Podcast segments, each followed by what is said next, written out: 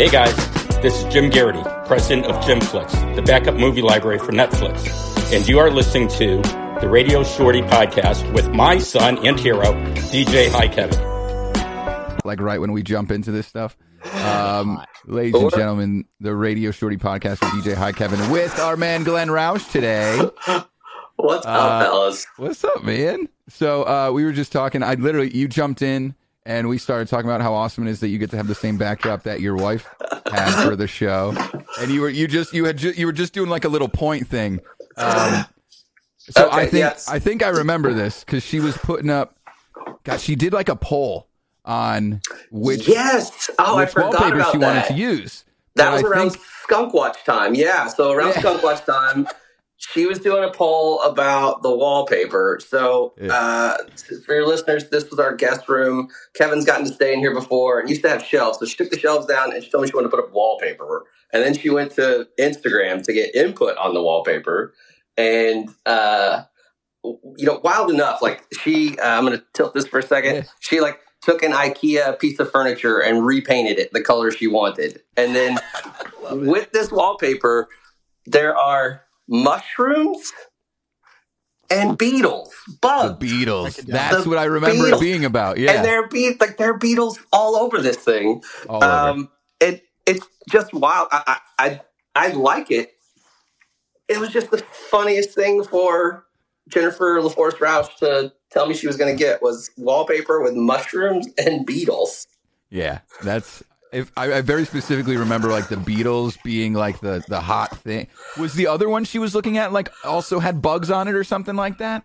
Uh, it did. It was, uh, and the funny thing was, like, kudos to her. Like, I, I'm, uh, I love that woman. She, this actually wasn't the winner because people thought. I think that was the story. is th- This wasn't the winner because people thought it was going to be weird to have Beatles on the wall. Um, the other one was pretty wild too, though. But yeah, this was the one that didn't win, and uh, Did it and she did it anyways because she liked it so much. bro. That's that's home ownership 101. At the end of the day, when you ask for help, do whatever the hell you want, right? Uh, listen, home ownership 101 for all of your listeners is that home ownership is overrated. Uh, I, I know that rent going up sucks, um, but having to repair things in your home sucks as well. So home ownership is at least a tiny bit overrated. Yeah, I would agree with that. Um, we have not had a garbage disposal for over a year and a half now. yeah, we, ju- we literally just haven't used that bay of the sink. Because- we're like, yeah, just this is gonna be for drying pots, you know. you can't you can't call the wait, landlord. Wait, no, I got fix no it. landlord. Uh, Shorty, yeah, okay, what? What do you mean? okay, Just, yeah. like, let me just go fix it. Let me just or go fix hire it. somebody to fix it. What? So I did. Uh, this is how how is this the second like show in a row that we just have talked about anything but what we normally talk? But I love it. Fine. We talked about movies with Dave Lander last week, which was hilarious. yes. Um, and now we're talking about home ownership real quick with you, bro. So this is great. Um, Shorty, Well- so what, what what's up, Shorty? What's going on over there? What are you what are you what are you thinking about? Well, my garbage disposal works first off, so uh, I don't know what I would do if it didn't work. Like, g- like garbage disposal and dishwasher. I, I was watching a show. Yes, it's a reality TV show. Let's not get into it. But they were like, "Yo," they were like, "Do you have a dishwasher?" And she was like, "No, I don't either." And I'm like, "How do you, how do you function in life without a dishwasher? Like, or a garbage disposal? Like, it's it." Nah, nah, bro. It's wild. Well, I, I get done my waffles, man. I uh, either syrup all over the plate. I throw it in the dishwasher. I hit run. Dude, oh my I god, I'm like I'm I'm freaking out just hearing you say that. like No, I've I've not touched a dirty dish other than sticking it into the dishwasher. I Wow. I do the dishes mostly at our house. Now that's a recent uh, development. My wife about a year ago said uh, she made some comment about that she hated doing the dishes, and it was like, okay, she hates it. I'm going to start doing it all the time.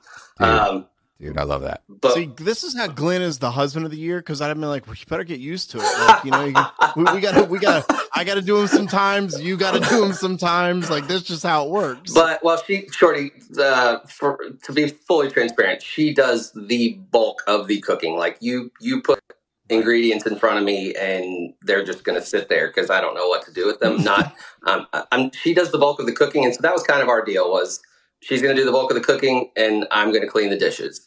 Um, now with that, where I was going with that, Shorty is like, I, I'm as bad as like uh, I try to avoid using dish. Like now, I don't use my Yetis anymore because I can't put them in the dishwasher. And so now, like I'm like, damn, if I use that Yeti, I gotta hand wash this stupid thing. Nope.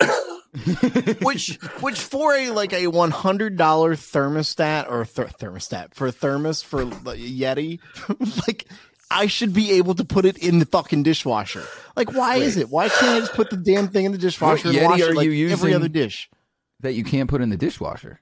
It'll say on the bottom of it like not dishwasher safe. It's the it, yeah. I mean, you can, but it's. It, it, I think it's one of those deals where the heat of the dishwasher cycles, dude, compromises think... the the integrity of like the the insulation. Okay. Listen, so, I understand the podcast has turned into like GE appliances right now. I know. Everybody's tuned out. I'm so sorry. There's all these DJs that are like, this dude yeah. is the guy that has LaForce Entertainment. What in the world are we listening to? I think this I, I is think, why oh, okay, people like us, though, right? The, I think this is why they like it. The, the, just like the dryer, the dishwasher should have different settings. It needs like a fluffy setting, you know. It needs like a, it needs like, like a delicate. Give me a delicate. Give me a delicate mode. I like it. Okay. Before we start talking about laundry too, okay, let's let's let's let's let's move into so we have to thank, meat and potatoes. So we have to thank the sponsor. That was like a transition to thank the sponsors. Like you, uh, you go on official. Spotify right. is going to start locking us out, making us listen to an ad. Bro, yeah, yeah, yeah I mean, we'd like to thank everybody at uh, at GE Appliances, Lowe's.com, where you can get fifteen percent off with the promo hey, code DJ Hi Kevin. If you guys could get that, I would be absolute cheers to you. If you start getting Fortune 500 company sponsorship, like let's, yeah. let's go. I, I I'm pulling for you. Yeah, you, I pre- appreciate the love. Don't think it's going to happen. I don't think anyone's from Lowe's or Home Depot is like, you know, I think we're going to give those guys a try. Uh, seeing as we've already covered that Kevin is not re- is leaving things in disrepair at his house, I think they're probably uh, I don't know. Maybe they would sponsor it. Who knows? That's because I need them. I need yeah, their help. Here's the know? thing: like Lowe's and Home Depot should go to Kevin and be like, "Well, hey, you, you know, you you your dish your dish or your your garbage disposal's broke. Like, we'll give you a free garbage disposal for ads." The issue is we don't have four million listeners like Joe Rogan. That's just the kind of little difference there. That's all I want. That's when I when we first started this podcast, I was like, you know what? I'm going to get a free garbage disposal out of this shit. I destroyed a garbage disposal in college. Uh, I was a dummy and put a. We didn't have one at my house uh, growing up, and uh, my first apartment had one, and I let the spoon go down in there, and I turned that thing on.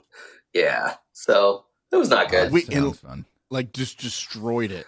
Uh, yeah. I mean, it stopped Hold working. On. Couple questions. my, my dad, Couple who was questions. Andy, came and switched it out, so that was nice like Ooh. the the first like when you flip it on and you heard the clang clang clang like real quick. Uh, you were like, oh shit! No, I I, you I just were like, I'm gonna leave it. Uh, no, I did. I, I, did turn it off pretty quickly, but I mean it. Okay. Uh, yeah, it, it, was fully in there. Like it wasn't like kind of sticking down. It caught the tip. Like it was the spoon was all the way in the disposal. Oh, no.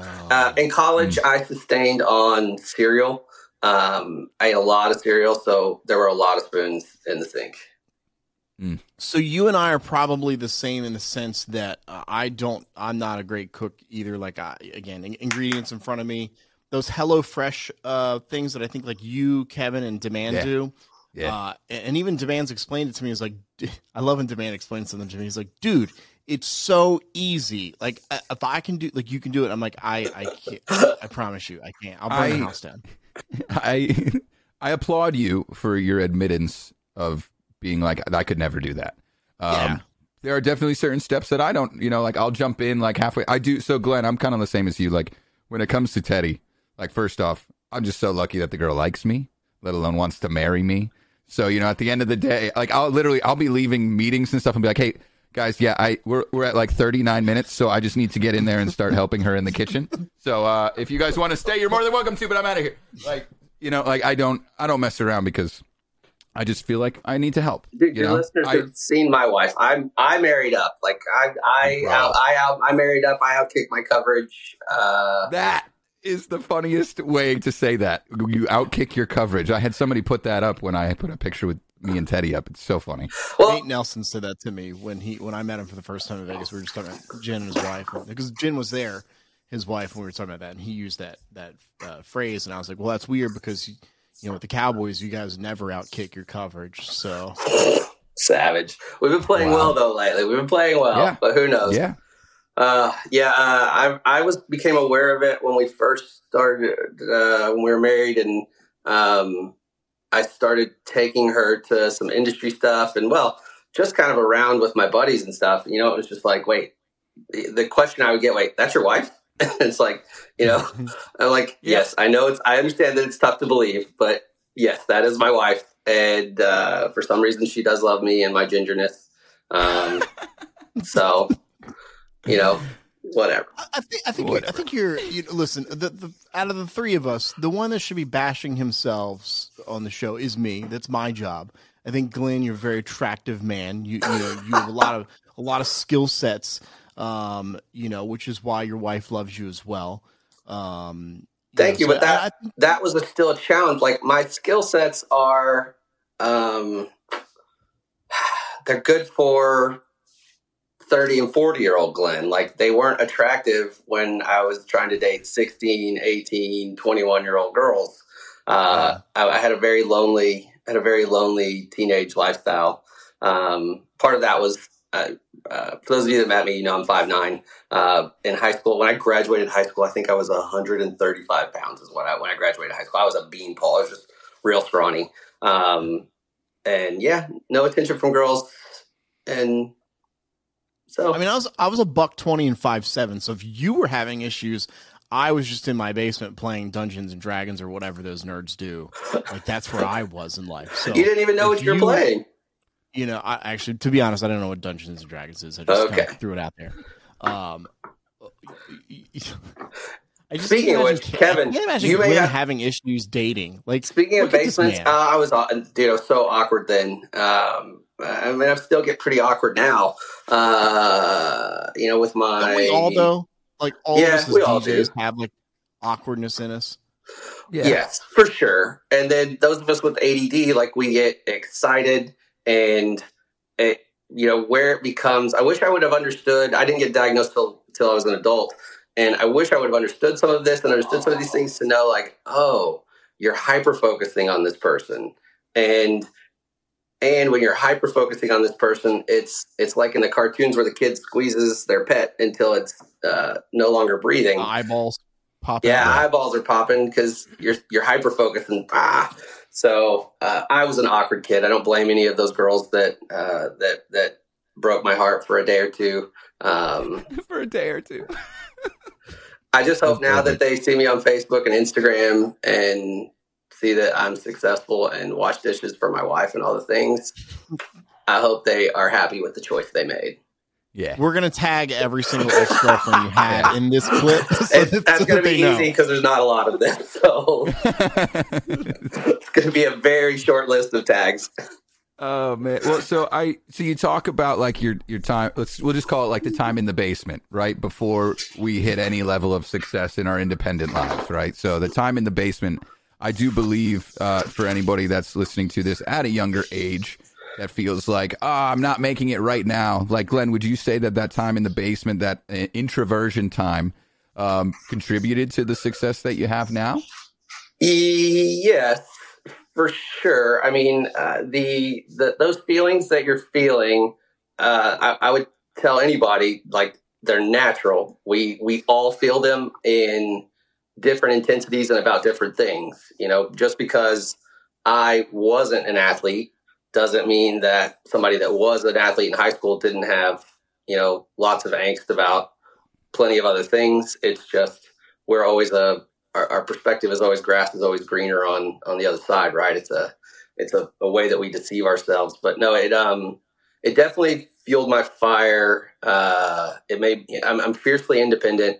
Um, but I, I was a so I was a or, essentially an orphan. My uh, my biological parents lost custody of me. My grandparents raised me. They got me when I was nine months old and raised me until I graduated and went to college. Uh, adopted me when I was wow. nine years old, and uh, so uh, I had to be very independent very early. Uh, was you know very driven, um, which I think surprises people because, especially here in like Texas, where Baylor is much more of a known name.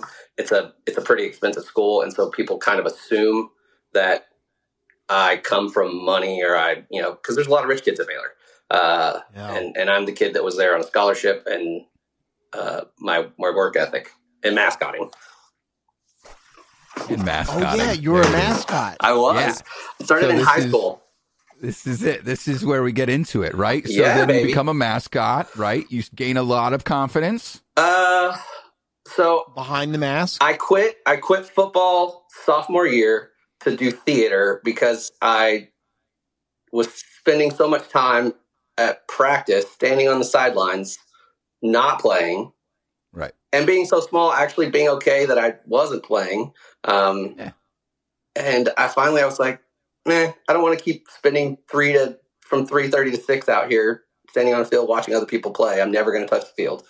And so I did Right. theater, and I was just kind of, uh, you know, I, I don't really subscribe to people's social norms, so I was always kind of the wild, crazy person. Not really getting in trouble with teachers. My teachers loved me, but um, I was always willing to make my friends laugh. And uh, my calculus teacher, pre-calculus teacher, was the cheerleading coach, and so she she had me in class my junior year, and she recruited me to be the mascot. And Wow. I was like, man, me getting to hang out with the cheerleaders all the time, like, yeah, this is slam dunk. Let's do Hell yeah. That did not work out well, like I expected. But that's uh, that's all I think. No, it's not. It, dude, it, the mascot Glenn gets the work out. job and then goes home and he's just like, "Oh, I'm gonna have so many girlfriends." And then like six months later, he's like, "Wait, what? What?" Yeah, I, was, I definitely realized pretty quickly that I uh, that I had messed up. You know, once the uh, I loved it, I absolutely loved it. But the first time you get in that costume for 15 minutes and come out just drenched in sweat, uh, oh my god. all you completely break down all images of yourself being like attractive and sexy or whatever in those moments because you were just Yeah. like, uh. I remember, So uh, you you so you and I have something in common because in high school I also and Kevin doesn't know this. Uh, I also wore the mascot uh, for for football in the winter. I was also Here's a the- mascot in college, so literally all three of us have been inside of a yes, costume. Yeah. we're all three Here's the- furries. aspiring furries because Shorty only got to wear his for a little while. We Uh, flopped. well, so I, I was like, oh, I want to be the mascot because they would trade. It would be the half the, the for the half the football game. It would be one you know one person, half the other. And it was a girl I had a crush on, and I was like, oh, I want to like you know just I want to hang out with her, you know, or whatever. And like, so I did it for like one night. And again, I I like it was like the end of the night, like you know, I was there for two two quarters, and I literally remember like taking the hat off, and I was like, "Fuck this, man! This is too, it was too hot. Like I was drenched in sweat the girl was not attracted to me to begin with. So then, like, once I came out of the costume and looked like a, a wet dog, like, there was no way I had, I had a, a shot in hell. So I, I was literally for one night the Travelers Rest High School Devil Dogs mascot. By the way, fun fact: it's the only Devil Dogs mascot in the country. It's the only Devil Dog. The the only country. devil dog. I like it. That's, That's a good. great. That's a great claim to fame.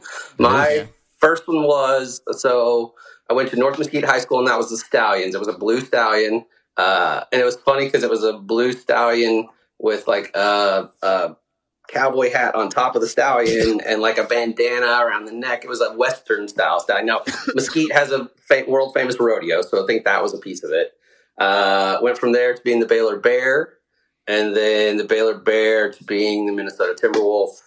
Um, I got The, Do we have photos of this? Like, yeah, yeah. I can I, I can send Oh, Kevin some photos. To, to, yeah, yeah, to- yeah. We might have to do that.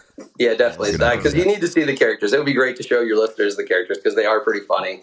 Um, mean, I got the, essentially we could just Google the mascot and say it's Glenn. Like you know, like we don't have No. actually. that's true. That's true. There is no there is no way to prove which one So is you me, mentioned but- that, Shorty. Can you get a picture of you as the Devil Dogs mascot? Yes. well, back in my day, there were no cell phone cameras. So I don't think there's one available. But I could get. I could find. Just a go get one of the mascots, Shorty. That's Uh, the point I'm trying to make. Oh, Did you miss the is that what winking? the wink was? Yeah, that's what the like Oh. seizing winking was. Shorty, Oh, I there's, thought you there's no seizure. cell phone photos of me. These are going to be pictures that have Yeah. been scanned or taken of four by six that were printed in the, the Kodak photo huts.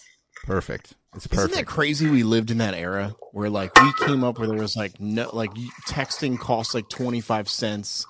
You couldn't take a photo of your dick and send it to the girl, you know, in high school. Like there was none of that.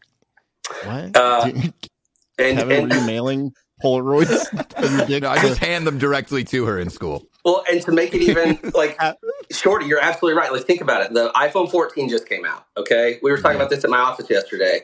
Uh, me and my sales team, and the iPhone 14 just came out. And so if you go back, quote approximately 10 years, you know they come out with about one a year. So roughly 10 Yeah. years ago, you're talking about the iPhone 4, and the iPhone 4 was the one that transitioned from the bubble back to more of the the, The flattened out. edges. And think about that. That ten, we've been using a similar this for about ten years, um, and that bubble back. Like you laughed when you smiled when I said it because you're like, oh, I know what you're talking about, but like that's a decade old.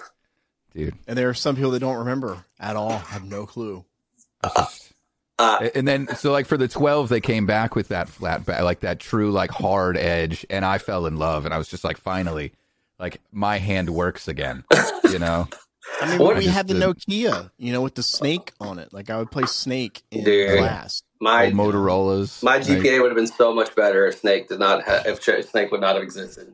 bro if they didn't put games on the ti-83 i would have been way better off i spent more time like handing like literally giving people that game and like you know the uplink thing that you plugged in the back oh my Uh-huh. gosh it was so ridiculous i spent more time Dude. doing that and like getting people the cheat codes for it than anything else in I- class so bad I remember putting that game on my calculator, and I when it, when it uploaded and it worked, I looked at it and was like, "This is the fucking future!" Like, holy shit! it. I can what? Like, I can play a game on my calculator. Like, what? What even is this? And now, like, we've got Nintendo Switches where you can play Fortnite driving down the road at ninety miles. And- not driving, but like if you're a passenger. What will our pocket computers be able to do in ten more years?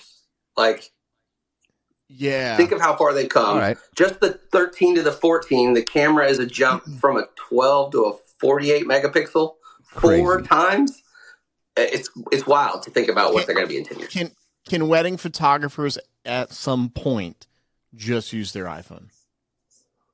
I don't think it. Why are we still calling it an iPhone? Is my question. Why are we even like putting the word phone in this? Like, I think I, don't that's going to be. a phone.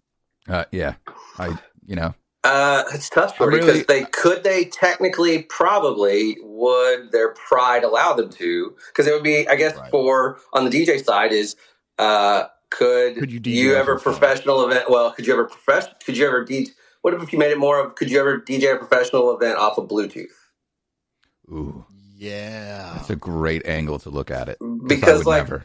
You would never because you don't trust it, right? Not necessarily Yeah. that the technology couldn't do it, but you don't trust it. And that would be the thing about Mhm. the the phones is like some of it is just the pride of people looking at them, but then it's also you you don't trust that that that lack of control.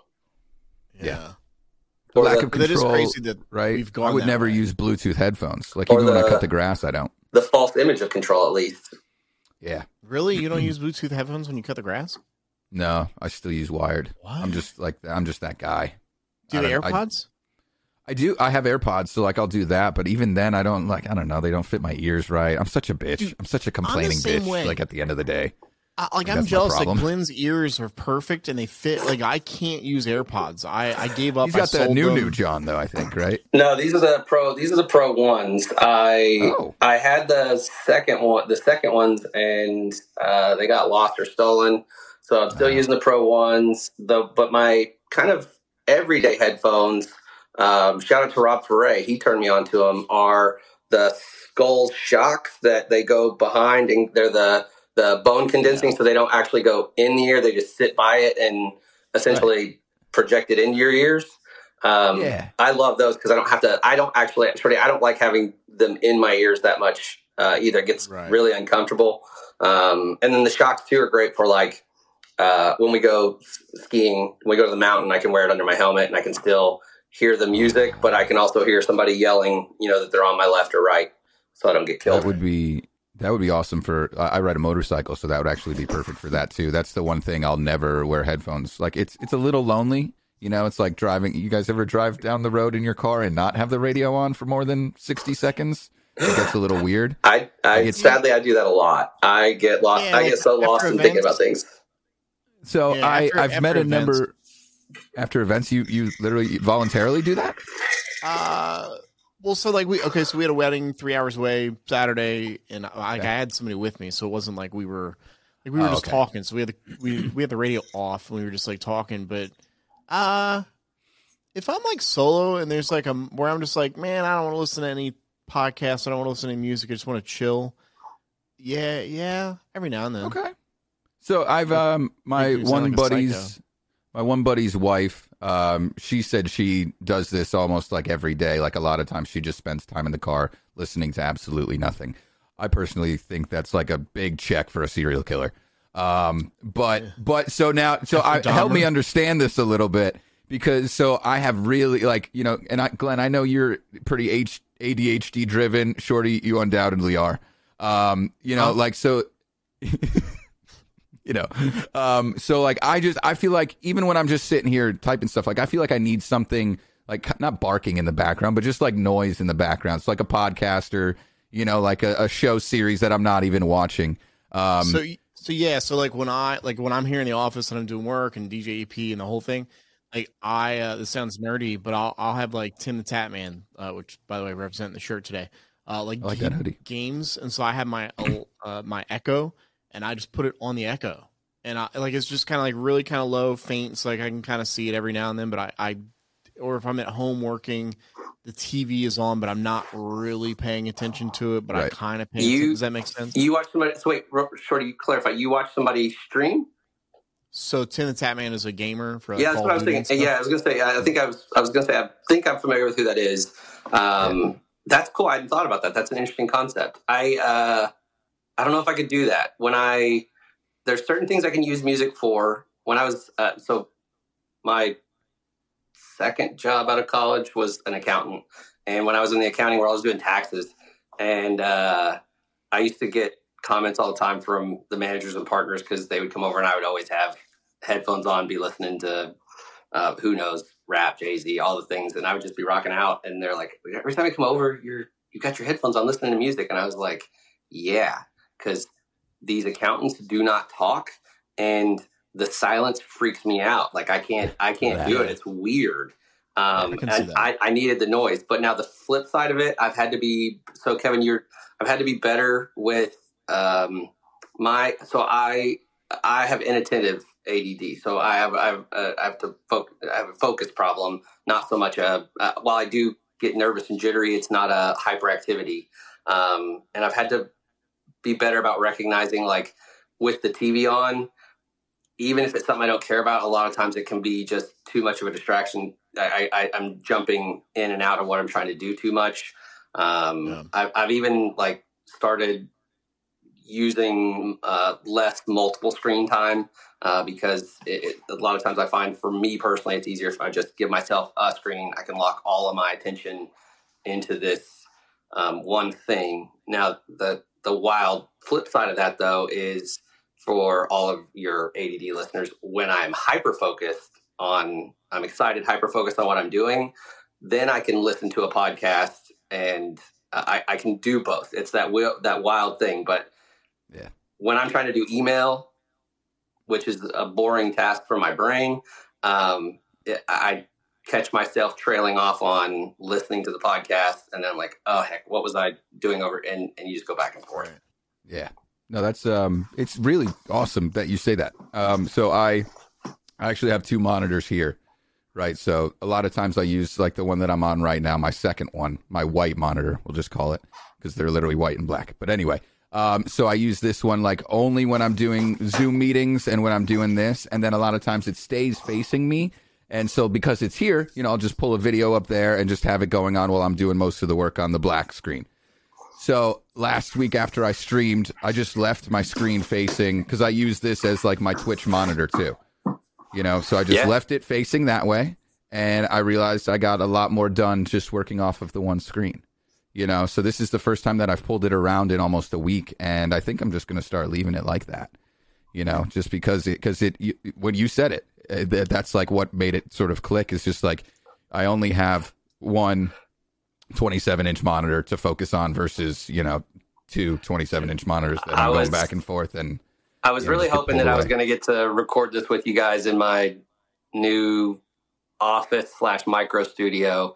Uh, I've taken well, it's not. It's a fun little thing, but I, uh, Kevin, you've been to my my warehouse. The uh, Yep. I actually took the tech closet where the modem, router, and all the Ethernet stuff's happening. Yeah. Um, and it's about a four by four foot space, and Yeah. I'm I'm currently I've bought a standing desk that fits in there, and I'm retrofitting it so that it can be my little ADD fortress of solitude that I can just go in, uh, have a little small coffin to put myself in, and uh, go into the zone. And then the other piece of it for the studio side is I've got a uh, I went on Amazon and bought one of those teleprompter things. Uh, I'm not using it currently, but the the so that I can be able to make it so that I won't be able to see myself eventually when I'm doing Zooms and virtual meetings and things like that. Um, just to again to help my brain be more dialed in and connected. That's uh, well, that sounds so attractive to me. That you said four by four standing desk space, like I just I love that man. Well, it's Love supposed that. to be. I'm trying to make it so that it is a nice, easy space for me to work in, but not comfortable enough that I will get lost and spend eight to ten hours in there. Um, Especially killing time, wasting time. I want it to be just uncomfortable enough that it's like, okay, I want to get out of here and get social with my team. Yeah, yeah. So um, awesome. Listen, bro, you're killing segues today. This is great. let's let's let's talk a little bit more about this team that you speak of. You, Um, yeah, absolutely. They- A lot of them got to come on and be on the podcast. I love it. man. I know, man. Uh, Yeah. Murtha's on the list. yeah, Uh, that's a great one. I he was love on with me on Friday at my wedding. Yeah, that's what's up, man. You you do you build this incredible culture. Um, and I actually I did bring a little prop in um, to just sort of show like how things can get and, and you wrote like I actually still have your note somewhere around here to the real KG. I don't know if you remember writing that thing. I do. So I, I mean, that's one of those notes that I have from you, uh, who I consider a good friend. That I can probably like just think about it, and it starts to like make me well up a little bit because I can't even talk about it, dude. But um, your playfulness, talk about if you remember giving Yeah. me this this thing, um, this? Can you this hold it up is again? uh, a little dart gun that Glenn had Murtha like sneak into my luggage somehow. Yeah. I have I literally have no idea, dude. Like I, I it was. I can't remember how we found the opening, but yeah, we got we got it because uh, because I was even able to keep it so Teddy didn't know, right? Yeah, I, I literally have no idea how everything happened. It was it was crazy, but So uh, yeah, Teddy didn't know how it got in. I went out Kevin to DJ goes- Collective, and uh, my team. I went out to DJ Collective because my team was doing the production stuff, and they were like, as soon as I got there, we need uh, water, snacks, blah blah blah. So I ran to the grocery store, and uh, I don't know. You and I had talked and had a good connection. We were you were excited about the the, the things that were going to be happening at DJ Collective, and Yeah. yeah. it's just one of those things that hit me. I don't know. I'm I do wild, crazy things. I, I that's for my mascotting days. Like when I got that high school the, like- mascotting job, I I didn't know what the hell to do, and I would just take my feedback. I would just take feedback from my fans and just try to find stupid stuff. And like I found out early on, I took a kid's bicycle. I don't know how my dad had. My dad collected junk. Like he was just a person that collected junk, and he grabbed this kid's Yeah. bike to give to one of my nieces or nephews. And I'm talking like a 12 or 16 inch wheel kid's bike, not Yeah. a 20 inch BMX, but a little tiny wheel one. And I rode, we scored a touchdown and I rode it the length of the field. But to do that, I mean, my legs are just like, to be- like churning. yeah, because it's only a 16 inch radius. You're not going very Yeah. far. Well, Uh, No. And when I got to the end, I just kind of like laid there because I was exhausted, and the crowd went nuts and erupted. And uh, I was like, okay, this is kind of like Jackass. They like when I do stupid things. I can do Yeah. this. yeah, yeah. and that was probably great, in the man. Jackass era as well. You know, which which also probably helped as well. You know, Jackass was pretty popular. You know what's funny though is with the gun you, you just you just popped up on the video. I just imagine Kevin like rolling through security and they go through the you know little whatever they put the bag through and they're like, "Sir, can you please step over here?" And they haven't opened it yet and they're like, "Do you have a gun in the bag?" And Kev's like. Uh, well, no, not Yeah. at all. And then they It's up Nerf or nothing. Oh, I actually hit it. I thought my camera was going to go I- flying. so That was so I was at the, back in it. I was I was at the store. I got Kevin that Nerf gun, and I got me one, and then I snuck one into his bag and set him up that we were going to have a Nerf war. And but he didn't know who was the assassin targeting him because that was a game we used to play when I was in high school. Our church group would like you would get a you would get a water gun, and man, such fun times. I wish that.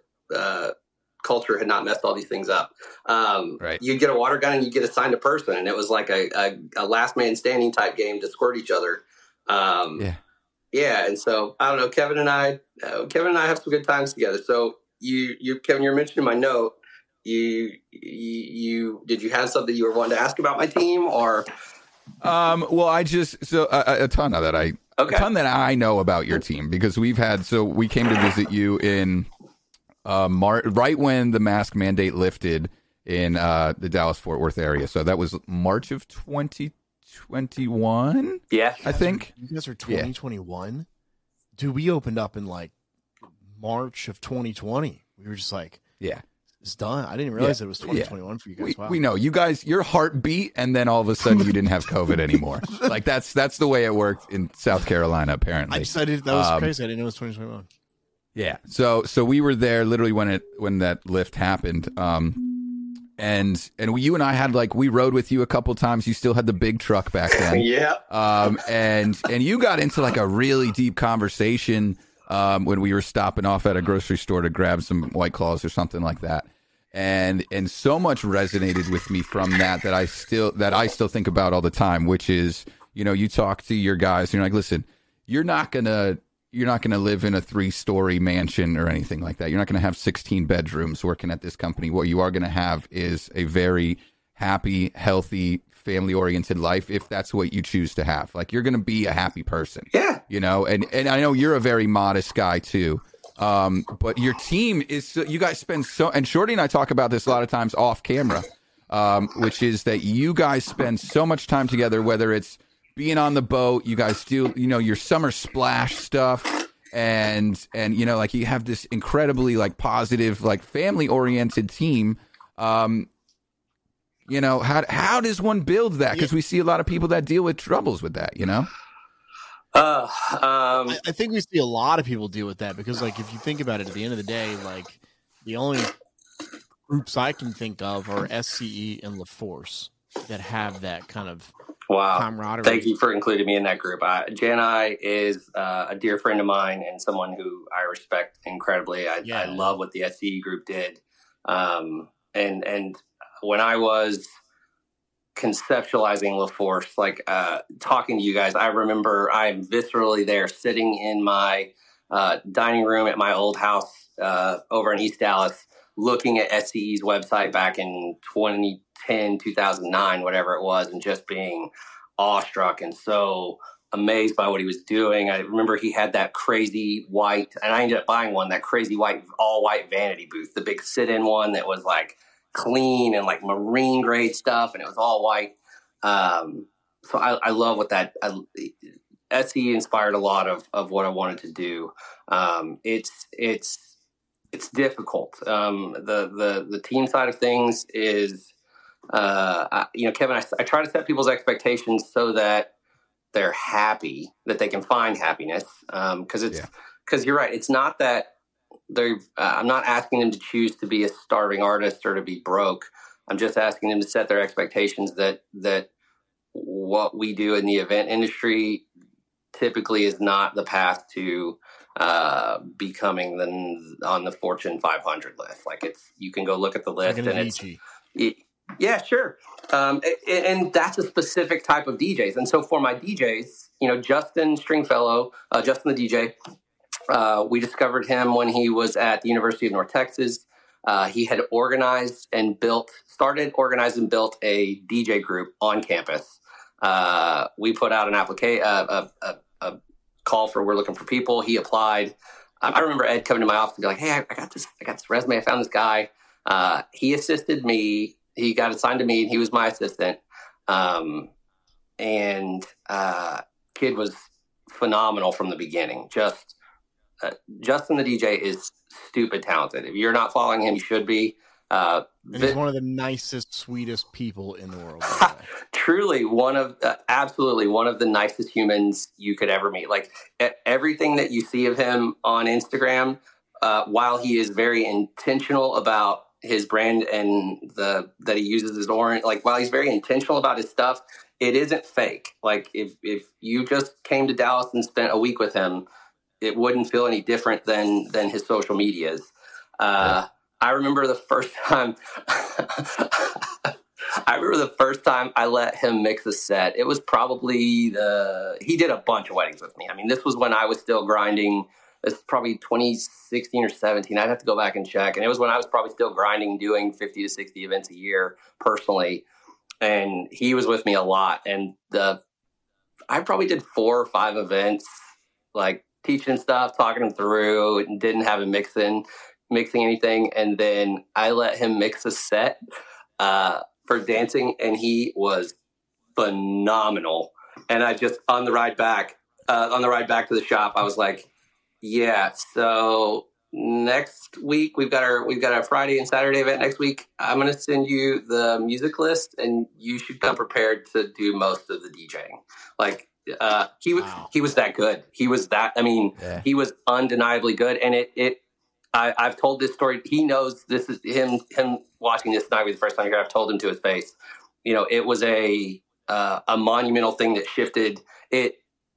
it in in some ways, it, it, it hurt and broke because I had to come to terms with uh, my own skills and uh, and all the things. But it was like this amazing moment of like, wow, I have. Uh, and, and I had Nate and uh, Matt Murtha, and at the time, you know, Dom, uh, you know, Peters has come since I'm telling you this story, but I had these guys and I had to realize, like, wow, these guys are stupid talented, really good. And I just had to be real, like, this is silly. Justin, I, am not going to go to an event and uh, have someone with Justin's skills and not, and not let him mix the music. I, I, right. We were a few events in, and he's like, hey, can I play a, an edit that I made, a mix that I made? And I was like, uh, okay. I was kind of really kind of leery, and he played it, and I was like, you made this? Like this is playing. You made this. I mean it, and he was just like he's just like innocent like yeah like i think he was gonna thinking i was like gonna bash it and i was like this is fucking stupid. You are you are incredible kid. You are absolutely incredible I, I think it goes to show that you know, and and you know, you as the boss, me me owning Justin. I'm not the boss. I'm the team leader. I mean, you, you as the right. But what I'm saying is like, you know, I think that there is always that fear of uh, in other companies maybe of like, oh, what if my guy gets better than me? Like, good. Like that's the goal. Man, I've always told me, all my guys goal. like, and that's why I'm wired differently. Is that, that that's kind of the goal. So uh, with Justin, it was I learned to have the conversation, and I have it with most of my young DJs now. Is is because uh, sorry, sorry, you had mentioned Avicii. That was what made me think of it. Was I, I set their expectation of like, listen, if you want to be an Avicii, a Tiesto, you want to be a producer, you want to be a festival DJ, you want to be a, a high level whatever. That is awesome. That is a great goal to have. What we are doing here can help you uh, in, a, in the event industry, primarily for us in weddings, corporate, and schools. Um, what we're doing here can develop a lot of skills and and uh, help you to learn to perform in front of a crowd. Um, you know, but it, it doesn't necessarily lead to that. It won't prohibit you from that, but that's that's not the path. Ooh. And and then I just have a real conversation with them as far as uh, and and I've what you know what I told Justin was Justin, if you uh, if you become that level of producer, DJ, whatever, uh, know that I'm I'm going to be happy for you and cheering for you um, know that that is I, I also tamper all of them with please understand that there are millions of there are millions of DJs hacking away at a computer in a basement in their mom's house in an apartment trying to pop off with these things and no. it, it, this is like winning the lottery so, so it is one part it's one part skill it's one part luck and sometimes it's just one part uh, a handful of opportunities land at the right time um, right. because some people are incredibly the most talented you know probably the most talented dj that's ever lived probably didn't get known uh, you know to to be famous or anything like that so yeah. i try to set their expectations of that element is really hard. Until that happens, are you okay being on our team, doing what we're doing, and making some money, uh, paying your bills, uh, doing events? You know, and and Yeah. and if you get because I I make no secret about it. I tell I tell the new recruits like if you become famous, I'm going to be cheering for you. I am going to call you at some point and ask if I can come be in the in the green room, the VIP section. Just one time. Just one time.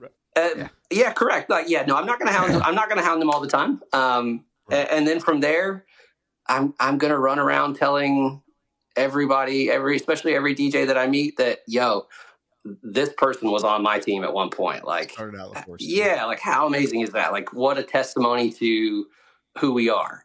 Uh, Yeah. The you touched on something else. The other, a lot of DJ com- a lot of DJ company owners are uh, afraid to let their DJs be connected with other DJs, um, and it's hard because they the eh, even my own crew, you know, they they they go to conferences and they're like, yeah, having a chat, and somebody was like, you know, trying to essentially talk them out, of uh, working the force, and uh, so it happens. Like it even still happens to my team. It just it's not that it doesn't bother me. I just ask them to. I, I ask my DJs. So my DJs are employees. Uh, they have they have W twos. Um, we have workers' comp insurance, and you know the ones that hit certain thresholds become full time and have access to 401k and health insurance and all that kind of stuff. Uh, so that's a kind of a unique beast. But I just asked them to I like look at your W two, look at the person that is talking to you, and I don't tell them to be rude, but I just look at your W two, look at the person that's talking to you. Do you think this person actually makes more money than you? And if the answer is no, what the hell are we talking about? Like because Yeah. It should be it should be a, a, a sense of flattery though that other DJ companies are, you know, uh, looking at you, looking at your team, you know, going, hey, like these guys are good. Um, it's also very impressive because you you LaForce, uh, SCE, Bun, like you know, Uptown, even I'll, I'll put them in that category as well with Justin Reed. Like you guys are now on this path of you know to to hear the word 401k in our industry 10 years ago 13 14 15 years ago i think would have been we would have just been laugh, laughed and be like ah that that's funny like yeah right that'll never happen but I, to now have the fortitude to and, and again i'm you know I was laughed at, Shorty. That's what drove me. Yeah I, i've talked to nate by the way before before i ever met you i thought nate owned the company for like two years not gonna lie because i had no clue So A lot of people do. uh, like totally fine with me. Does not bother me Yeah. whatsoever. right but i i you know i've had conversations with nate and you know we're in a position now where we're starting to hire more talent and i'm in a position as an owner where i'm like i you know, i'd love to be at a laforce level or a sce level or a bun right and there is that grind to get there but it's also me having to admit to myself and going i have like i kind of know what i need to do to train these guys and to do this and that sort of thing but I, this is i'm at the baby stages of this. Like you know and you guys i've seen you guys do kind of your dj class. I've talked to nate um, about that. Was that something that started from the very beginning? Like your this whole training uh, the training process of laforce No, like the- I, the- I, I don't want to give too much away because like nate's kind of told me some stuff just you know just between him and i but there is a a course you guys kind of go through right There is, and and um, I don't think of it. Uh, I mean, uh, I- I'm glad that that my team is expressing caution on oversharing, but I don't think of it as like a, a secret recipe, like you know the the herbs and spices of KFC. Um, it, it, when it started out, it was it was really I wanted to quit being an accountant, uh, so I started DJing in college. My friends started getting married. That's how I got into weddings. I never intended for this to be a full time job, um, mostly because of the math. I mean, uh, most DJs are good at eight counts, but bad at math. And I'm I'm really good at math. Uh, like it is it is one of my fortes. And I was just very easy to think like, okay, there are 52 Saturdays in a year. There are 52 Fridays, 52 Sundays. I'm not going to book all of them, but there's about 150 working days of premium event days.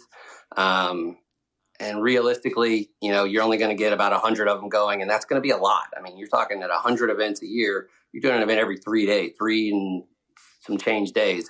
Uh, Right. and I was just doing the math of like at the time in college, you know, making four or five hundred bucks a show, um, which is again not bad money. Just I I thought about it in terms of okay, am I going to be able to support? I I always knew because of my upbringing that I shared with you earlier. Uh, most people grew up, you know, not most. Some people grew up wanting to be a doctor, lawyer. I wanted to be a dad. Like that was the thing that was really important to me. And so for me, it was like for that. me, it was like if I'm going to make fifty thousand dollars a year being a DJ, there's nothing wrong with that. But I'm not going to be able to support the my family the way that I want to. So the math Right. never worked out for me. I was doing other things, did the accounting job, and hated it. Uh, I was good. I'm good at like again. I'm good at math. I, I not wasn't bad at the job. I just I hated sitting in a cubicle for 80 hours a week. And so I knew I wanted to branch out and I was looking at what was going on in Dallas. There were a, there Dallas has been a good DJ market for a long time. We had people like Andy Austin, Randall Stout, Tommy Evans. We had a lot of good DJs uh, in the late '90s and early aughts that were really pushing the envelope and and, and trying to drive up, you know, rates and the The ideas.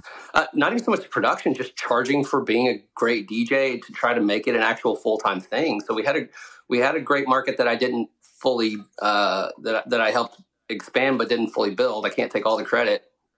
Um, but I was I was organizing little meetups and going to lunch and dinner and hanging out with those guys, just trying to glean any bit of wisdom and information I could get from them.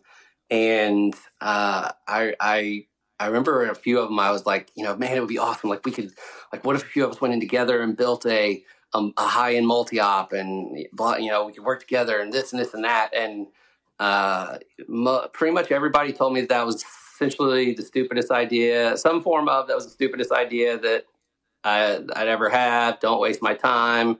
Won't make any money. Won't do this. Won't do that. And so it's kind of a okay. Watch me. Um, and so love that.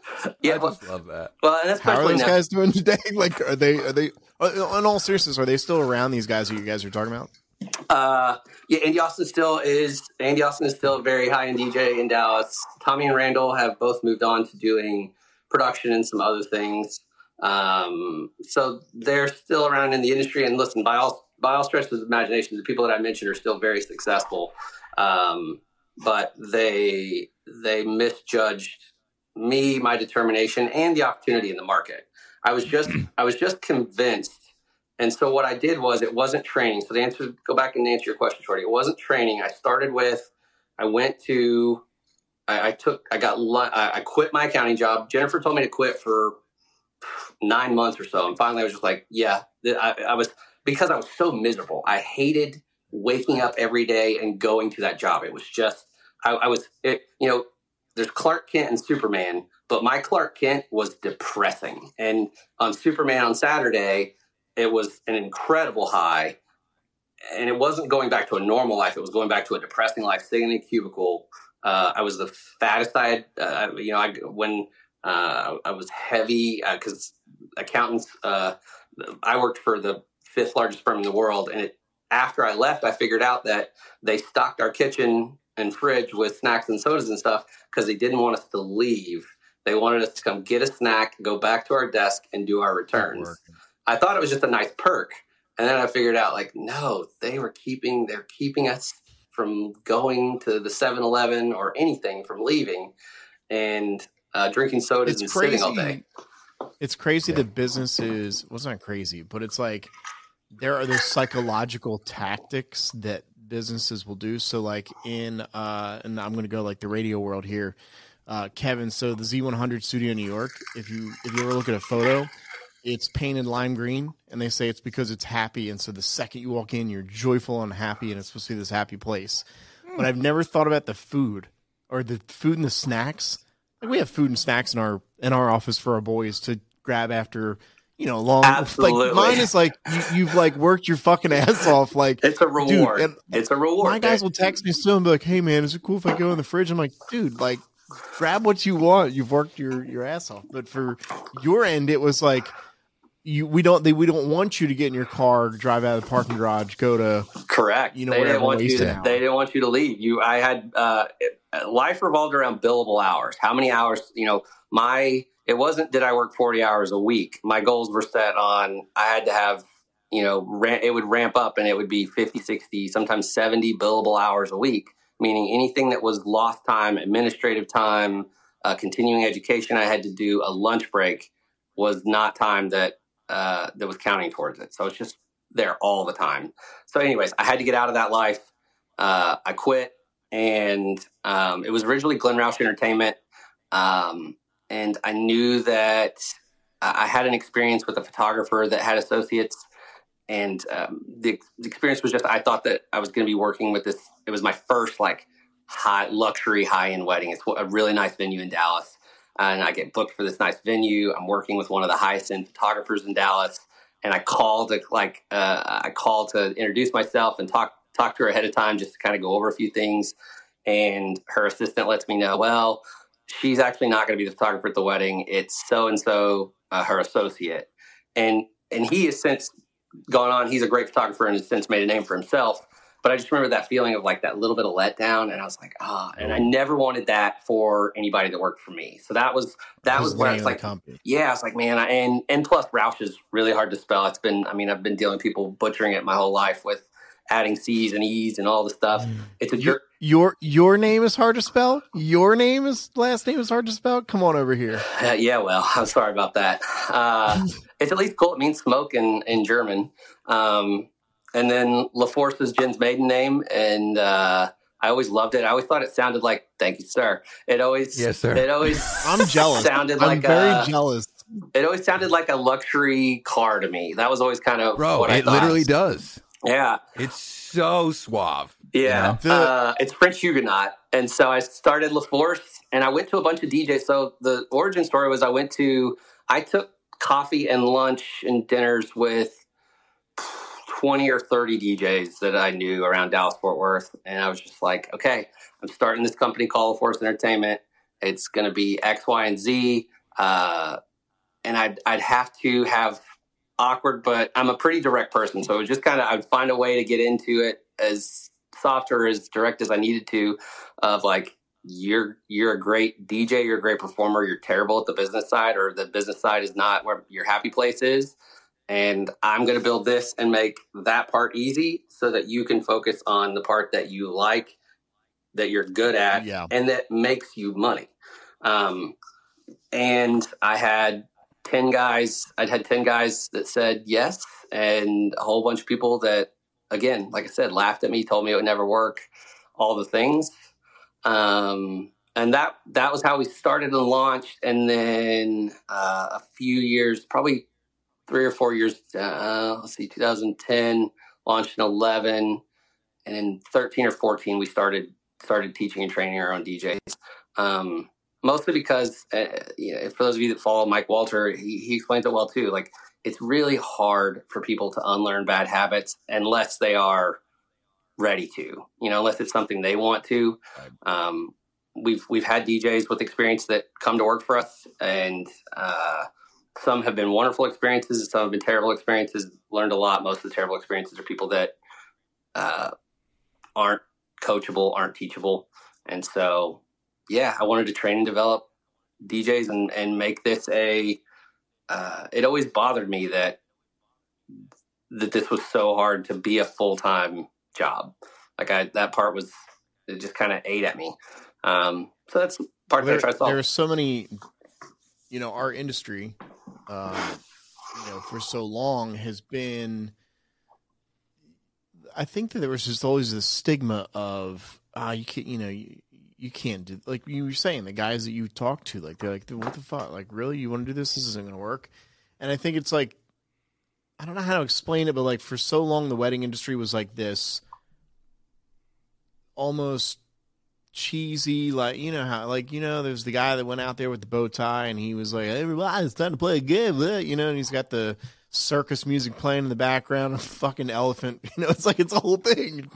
and I love, I love the fact that again, guys like you and Bun and Jen, I have literally made this business finally look still cool. Like we still party, we still have a fun fucking job, but like it looks, it looks and feels so much just I, legit. I don't. I don't even. I'm like my my brain's my ADHD is now uh, kicking in because there's I know, words I know here and I exactly what you're out. talking about, man. I bought. It's funny. I've been cleaning out to clean out that to make my little ADD fortress. I've been having to clean stuff out of there. I've been cleaning up the old office, and I found a a box of ties that I had ordered from some company that does ties, and I'd ordered a bunch of ties that were a similar design, um, and I still got a few in there, and I I, I got to go back and find that now, but the the invoice for that, but like I did that at a certain point, and they came in, and the the box was still like half full because I remember getting them in, and just being like, I don't like this. I don't like this idea that.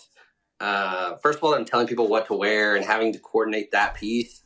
Um, and that second of all, like the idea that, that for a while. Yeah, and a lot of DJ companies did. So, and Yeah. and uh, I I was definitely tempted with it, um, but it, I, I realized how quickly that spiraled into a uh, cookie cutter place of complacency. There's nothing interesting. Um, there was it didn't it wasn't exciting. Like it wasn't a, you know it just was like uh, I don't want to just build something that's uh, just spitting out you know uh, just an event for the sake of spitting out an event. Wow. Yeah.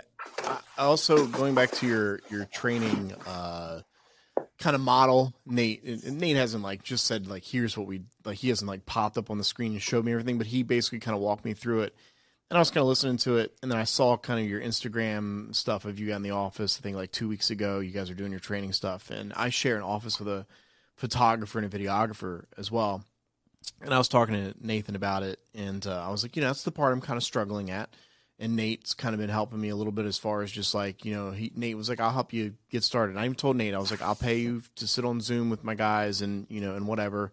Same thing with Justin and Nathan who's in our office. He was like, dude, he goes, why aren't they they and the, like his his brain starts running. He goes, they need to create a class. And I go, what? He goes, listen to me. He goes, they've got this syllabus thing. He goes, they need to record the videos, and he goes, they need to sell this course. And he goes, how much would you pay for it? And I was like, I'd pay Glenn like fifteen hundred bucks for the course. And he's like, he goes, you'd probably pay more. He's like, if there's more, you know, more elements to it. He's like, you know, if you could fly out to the like now his brain's just like he's like got foot on the gas, hundred miles an hour, and he thinks like that as well. Like he will take this idea and just blow it up. I think truly, Glenn, and I, I mean this. I think you and Nate, because I know you guys have worked on this together. Um, could come up with something where like, hey, this is week one. This is what we do. This is what it looks like. This is week two, et cetera, et cetera.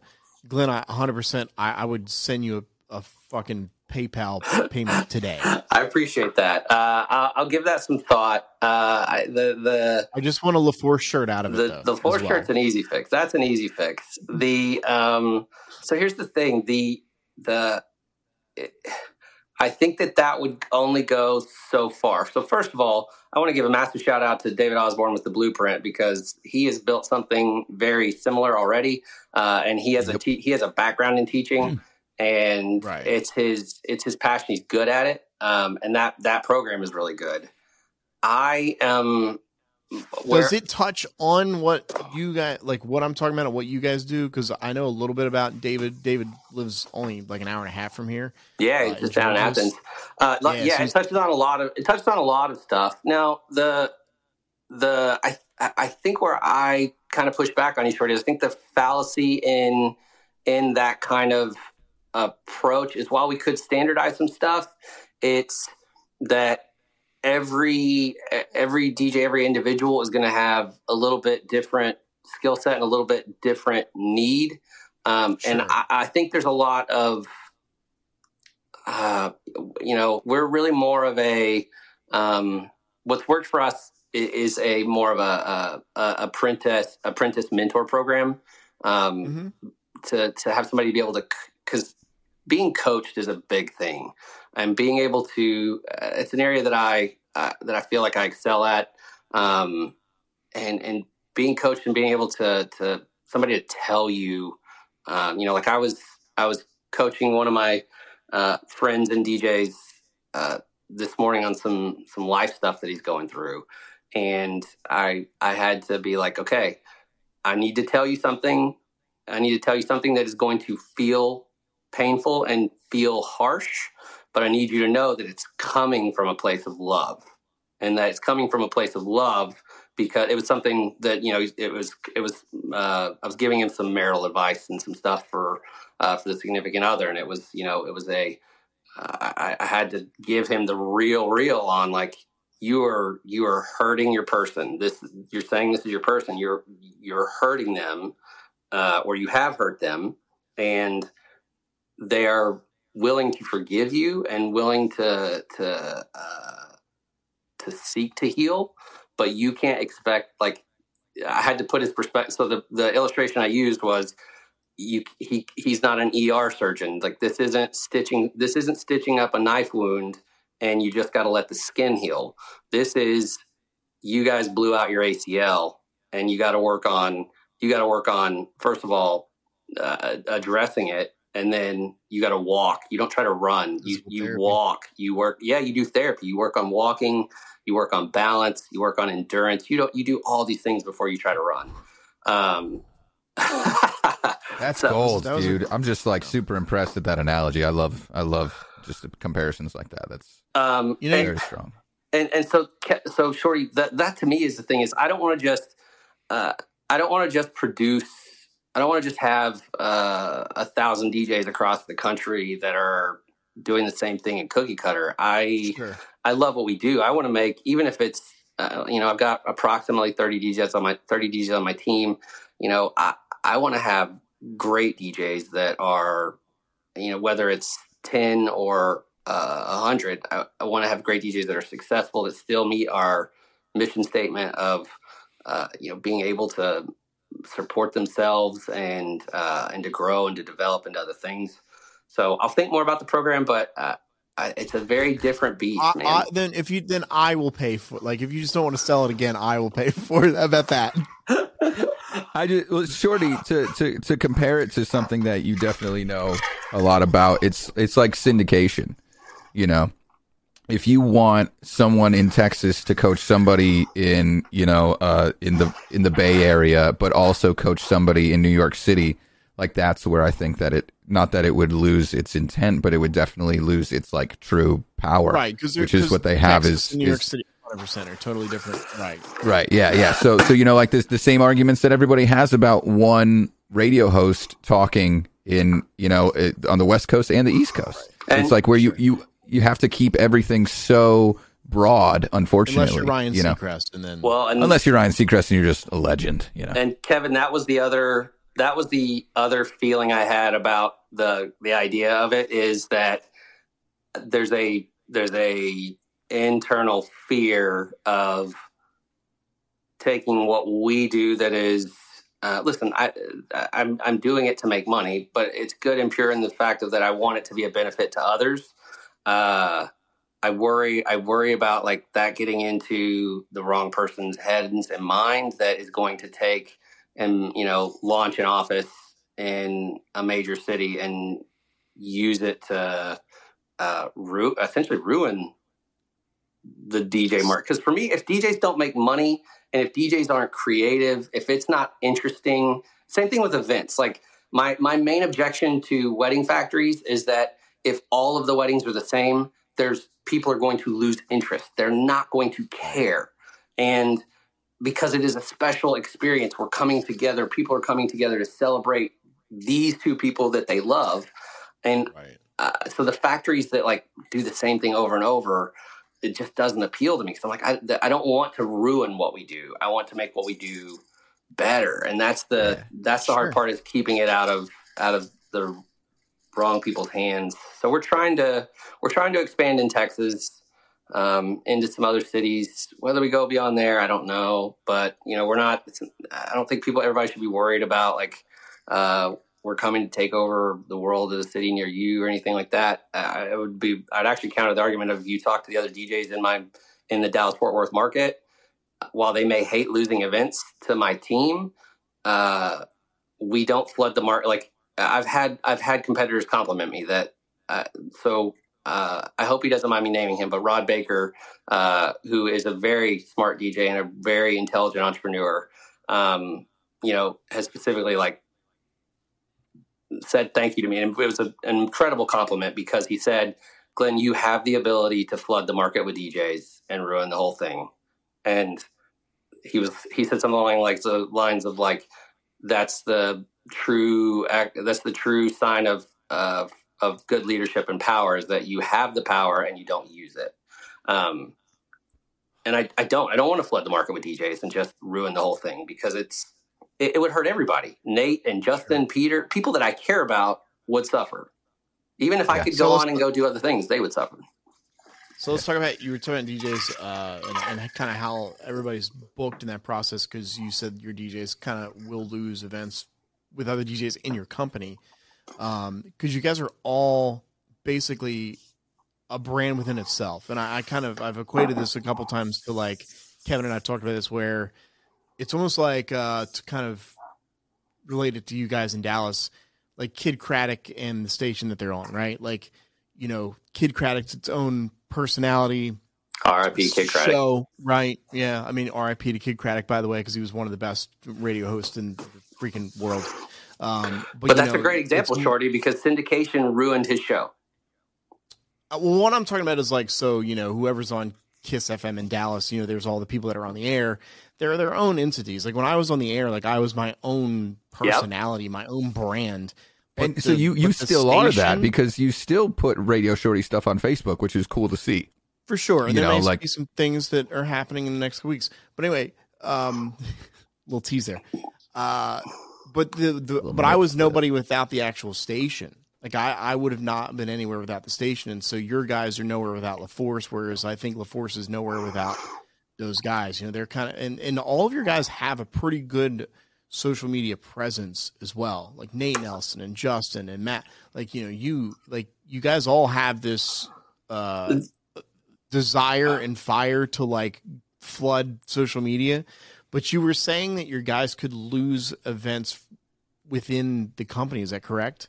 No, I, I was mentioning that I was mentioning that my competitors are probably not happy that they lose events to us. Like you know, okay, uh, I you know because it's a it's a weird dynamic. I think for most of them that of the uh, I, I, probably the ten most expensive DJs in North Texas.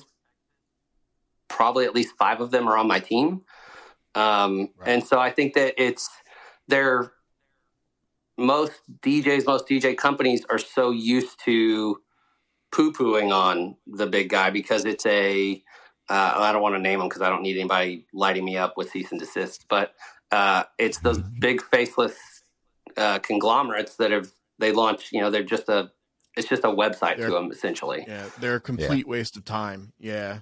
And so yeah, it's a it's kind of a it's kind of a mind it's kind of a mind fuck that they that they're losing events uh, that, and that they're losing events not because of not because right. of uh, that we're underbidding them. Uh, on the team, right. they do lose out. So, we're where, the gist of your question is, uh, yeah, we, we, lose events to each other.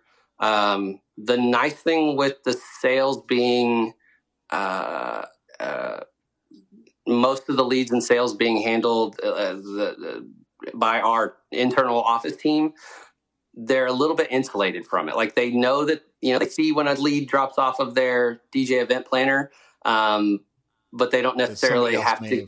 They don't necessarily have to get into. Oh, I lost that one to Dom, or I lost that one to Peter, or whatever. And on some does level, it make them work harder though? Uh, I I don't know that because a lot of the a, a lot of the people that we're talking about, especially the you know the top uh, the top third or half of my team, um, is incredibly driven already. Uh, right. And so I, I, do think it makes it work harder, but the the alternative, the the better piece is that it makes them less competitive in the sense of it makes them less uh, uh, not competitive because you know, someone like Nate is a natural competitor. You uh, you're you go to a mini golf place with him and wager ten dollars on a hole and he's in. Part of it because he's a degenerate gambler. Part of it, no, I'm kidding. Uh, uh, just no, he's a he is an eleven thousand dollars. Let's always remember that eleven thousand dollars. I make I uh, uh, I love that kid. The but like Nate, for an example, we were at Barton Springs before one of our float trips a few years back, and one of my production guys uh, and him have just a funny, healthy relationship rivalry. And that kid swam in high school, and Nate challenged one of them challenged the other one to a race. Nate whooped him first of all, but second of all, like that's just who Nate is. Like, let's go. Like you want to you want to do this, right. you want to compete, let's go. So I've got a lot of natural competitive people, but um, so it's I'm clarifying. It's not competitive. It takes away the combative piece because ah. they care about each other. They want to be better. Last night after DJ Skull they stayed around and talked. It was, you know, there was a circle of uh, me, a couple of our new people, um, Dom and Nate, and a couple other people floating around, and we were talking about, you know, uh, Nate and Dom's streams that they and and and reels and stuff that they had captured from the last weekend, and uh, I actually had an extra DJI mic, so I was like, "Oh, Dom, you got to take this little DJI setup and and record this for your for your lives this week." And and then Nate's you know and then Nate's teaching him okay here's what you're gonna do. He's like man why don't you try? And, and so we try to help each other because it's not yeah. combative.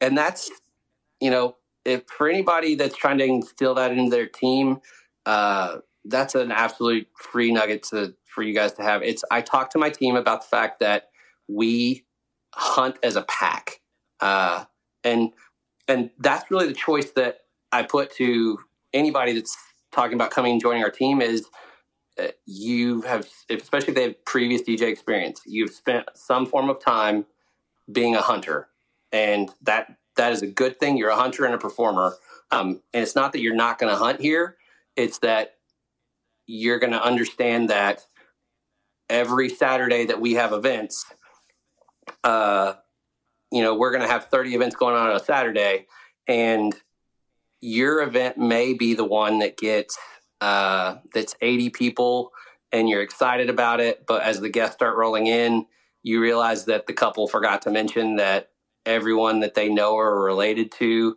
is almost ready for AARP and, and you're like what the hell? And and so the hunting analogy for me is you may not generate many referrals or leads on that event just on that event, not in life, but just on that event, because there may not be many people right. to get married. So for you as the hunter, you may come back empty handed or with the squirrel. And Peter may have had 400 people, and the couple may have just recently graduated from college. All their friends are still single and young. And Peter kills an elk and brings that back to the table and you got to know that it's for everyone. Yeah, well, and when people call from that wedding, they're going to ask for Peter, and our sales team is going to, oh yeah, let me check. Sometimes Peter's going to be available. Sometimes Peter's not because of how I get them to focus on. If we're working a lot of events, it becomes less about the how the referrals are. We're not taking referrals away from our DJs, but it becomes less about that and more about keeping everybody busy and everybody uh, working as much as they want to. And so when my crew gets that, and that that's really where we succeed is my team understands that we we get to win and succeed and, and hunt together, which also takes some pressure off of them on like the other piece of being a event DJ that I always hated was the pressure of feeling like you have to work 52 Saturdays a year. Like that's, mm-hmm. you know, like you're like, damn, if I lose a Saturday, that's a, you know, it's one fifty second of potential earning income. Um, right. So I, I like not making that the thing that it's not that you have to work every single weekend to hit your financial goals. Yeah. Well, for I feel like for the longest time, everybody thought they needed like that New York hustle of like trying to turn anything into like five percent, ten percent, like trying to find money anywhere you could. Um, yeah, you know, but so then like, and then so you know, we've talked a lot about SCE here. Are like you guys? We know Nick Spinelli blew up beyond all recognition, basically. Wow. Right. In just a couple TikToks, but he's kept going. You know, he has never stopped this. And actually, you see now, uh, Demand doubled his Instagram followers in a couple months because of a little bit of a connection there. But like Spinelli is feeding every single person on that SCE team, and you know, like as as one of his old buddies, I talk to him about it all the time. Like, dude, you have you have completely changed from the person that I that a lot of people thought you were going to be, which was sort of he had that very hungry, you know, like going out handing out mixtapes to bars. Like I rode in the car with him when he did that, you know, like doing that stuff. But now seeing it transfer into this, you know, like yo, let me help feed every single person on the SCE team. That's crazy, you know, like his Uh, trickle way, down Nelson mentality. A, Nate Nelson has a video with a million views. He just hit it a couple weeks ago, so he's, he's up there as well. Nate, uh, Right. so Glenn and Nate were in Greenville a couple weeks ago uh, here in South Carolina, which is the Carolina that I live in, Kevin, the South. yeah, I know which one it is. Carolina. It's the bottom one, Yeah, it's the bottom one. It's where Myrtle Beach, Charleston, bottom. Carolina. Yeah, Yeah, and uh, so, so uh so uh they Nate's like you know he I think at the time that reel was at like 50 60,000 reels to nat or views and he now he's just locked in like it's like a drug to him and he's like I gotta get another one so literally we're headed to dinner downtown where and we'll talk about the the waitress in a second um and we're in the car and we're waiting for Justin Reed and you guys to get in the in Justin's car and uh, Nate and I we look at each other. He's like, "Oh, it's like sixty thousand. I look at him. I go, "We're supposed to reel at the same time, and like, who gets uh. more views like at the end of dinner?" So he's like, "Yeah, you're on." Like that's where the competitive Yeah. of Nate was. Is like there was no Always. money. There was there was there was views. And Yeah, so like, thank you for clarifying because that's what I meant. It's not necessarily. I, I made a joke about him gambling, but it's really just like you could bet him a dollar or pride, and he's he's in Right. because he's that much of a competitor and and an amazing competitor. The the the t- and that team thing, you know, Kevin, you're you're touching on some good stuff there. You you, you when you think about like the the brand and brand thing, it's as simple for me when I talk to my team as you know do you think of Michael Jordan as a Washington Wizard? I mean, you know he played there. Like now that I said it, and you're like, yeah. And for most Jordan fans, you're like, yeah, I try to forget that, but yes, he did play there. Uh, Right. When you think of Jordan, you think of Jordan as a Chicago Bull, and Right. and he made the Chicago Bulls more famous, more elevated, much more of a brand, even to this day. And he was still the goat but the uh, Chicago Bulls also helped that with him as well. I think it Totally. kinda goes hand in hand. and and that's and for uh, a company like SCE or for LaForce, that's kind of what I'm trying to go for. Is like, listen, you can be Justin the DJ, you can be uh, you can be the mic. Like, I'm not trying to take away your identity. Um, I you know, but I want you to recognize that Steph Curry, uh, without uh, being on a team like the Golden State Warriors and without having some infrastructure to help the process of making money is just a street hustler on a basketball court um, without without some of the other resources. He's incredibly talented. I know that's a I know that's kind of a bad example. Please don't flame me too badly, people. But um, but there is an element of you know greed is bad. You know, part of our country's problem right now is that we need to be better about recognizing that greed is an issue. Like we make it about like stupid things like color of skin and all the other things. And a lot of times it's we really need to dig in on greedy people. The the very wealthiest have so much control over the other ninety some odd percent. And I give my team real expect. I'm like, guys, regardless of what you think about like rich people, they're like Jeff Bezos has you know if you think I'm wealthy because I own a home and a company, like the disparity between me and Jeff Bezos is insane. And eh, you got to like, but people Wait, want you to don't love. have 17 jets. You don't have 17 jets parked. I don't have 17 jets or a super, but but when you hear people talk, and not your friends, but when you hear knuckleheads talk on the news, this is not red versus blue. This is uh, this is green because we're talking about money. Um, when you hear people talk on the news, they would take somebody like me and lump me into the one percent. Not that I'm in the one percent of in, uh, income earners, but I'm Right. a 40 year old white male that has a successful company. I fit into the talking point.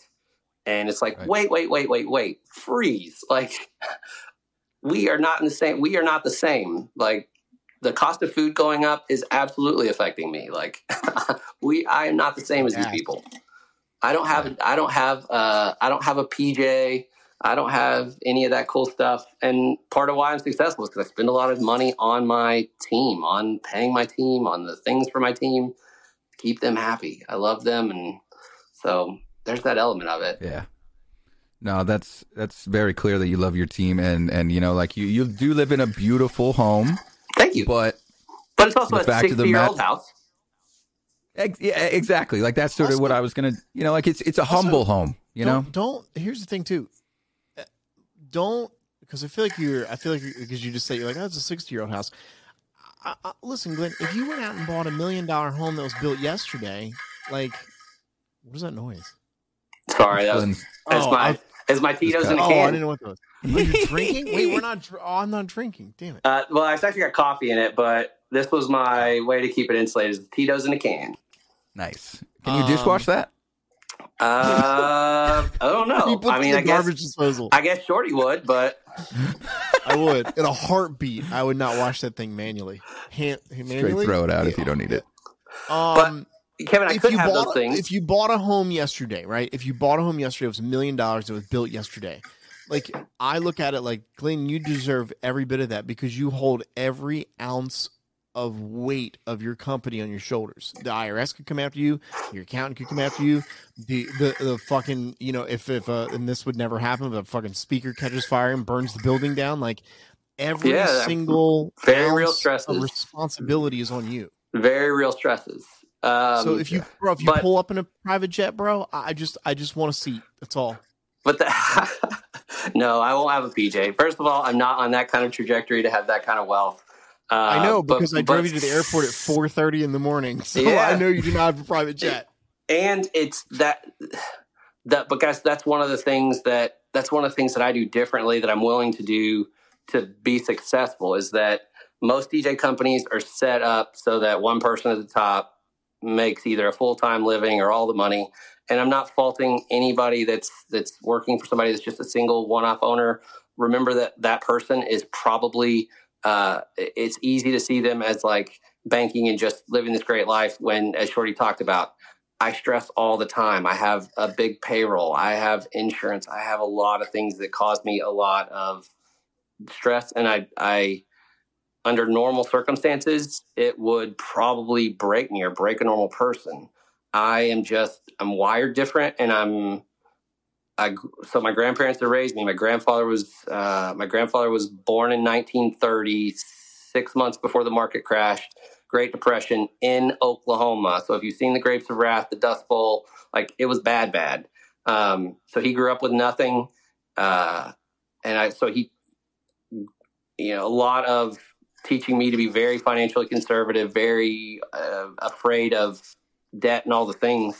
Um, and so I started working when I was 12 years old, and then from there, as I've progressed, I've made intentional decisions like you know um, when i bought houses i uh, almost at least the last two houses i bought at both of those junctures the realtor and the mortgage person were like oh i can get you pre-qualified for a mortgage you know much larger than what you're looking at and i'm like no i don't want to be house poor that's not my thing for those of you that like follow me on socials yeah, I'd like to have a garbage disposal. Well, Jennifer and I prioritize traveling. So for those of you that follow us on, shows, on socials, Jen and I like to travel. That's kind of our that's kind of our thing. Um, and so for us, it was always if we bought the big fancy house or had the new cars all the time, you know that five hundred or thousand dollars a month difference translates to a lot when it comes out in the wash. And we would rather go places and have experiences than than have the nicest house on the block and all those kind of things. And then the other side is it's, it's equipped me to be um you know i don't really i have a lot of fears um but i don't have a lot of fears of like someone um not that they couldn't supplant me on the dj side but just like most DJ company owners are not willing to make the sacrifice that I've made. So I'm not like looking over my shoulder like, oh, somebody's going to come build a DJ company like mine with 50 people because most people aren't willing to do what's necessary to get to this point because it's it's not glamorous. Uh, the risk is scary, and it's come with a lot of personal sacrifice, time, energy, um, and also giving up money that I could have diverted. Uh, people get greedy. It's a natural. Like I have to constantly fight it off in myself too, um, and so that's the that's part of the challenge to work through. But Wow. I think that's Yeah, why were- I don't get. I, I I think that's why I don't get asked to speak at DJ conferences very much. Is because like I'm not a I'm not an they're, they're like, inspirational. wait, we didn't want you to say all that. What? Yeah, they don't want they don't want the real real.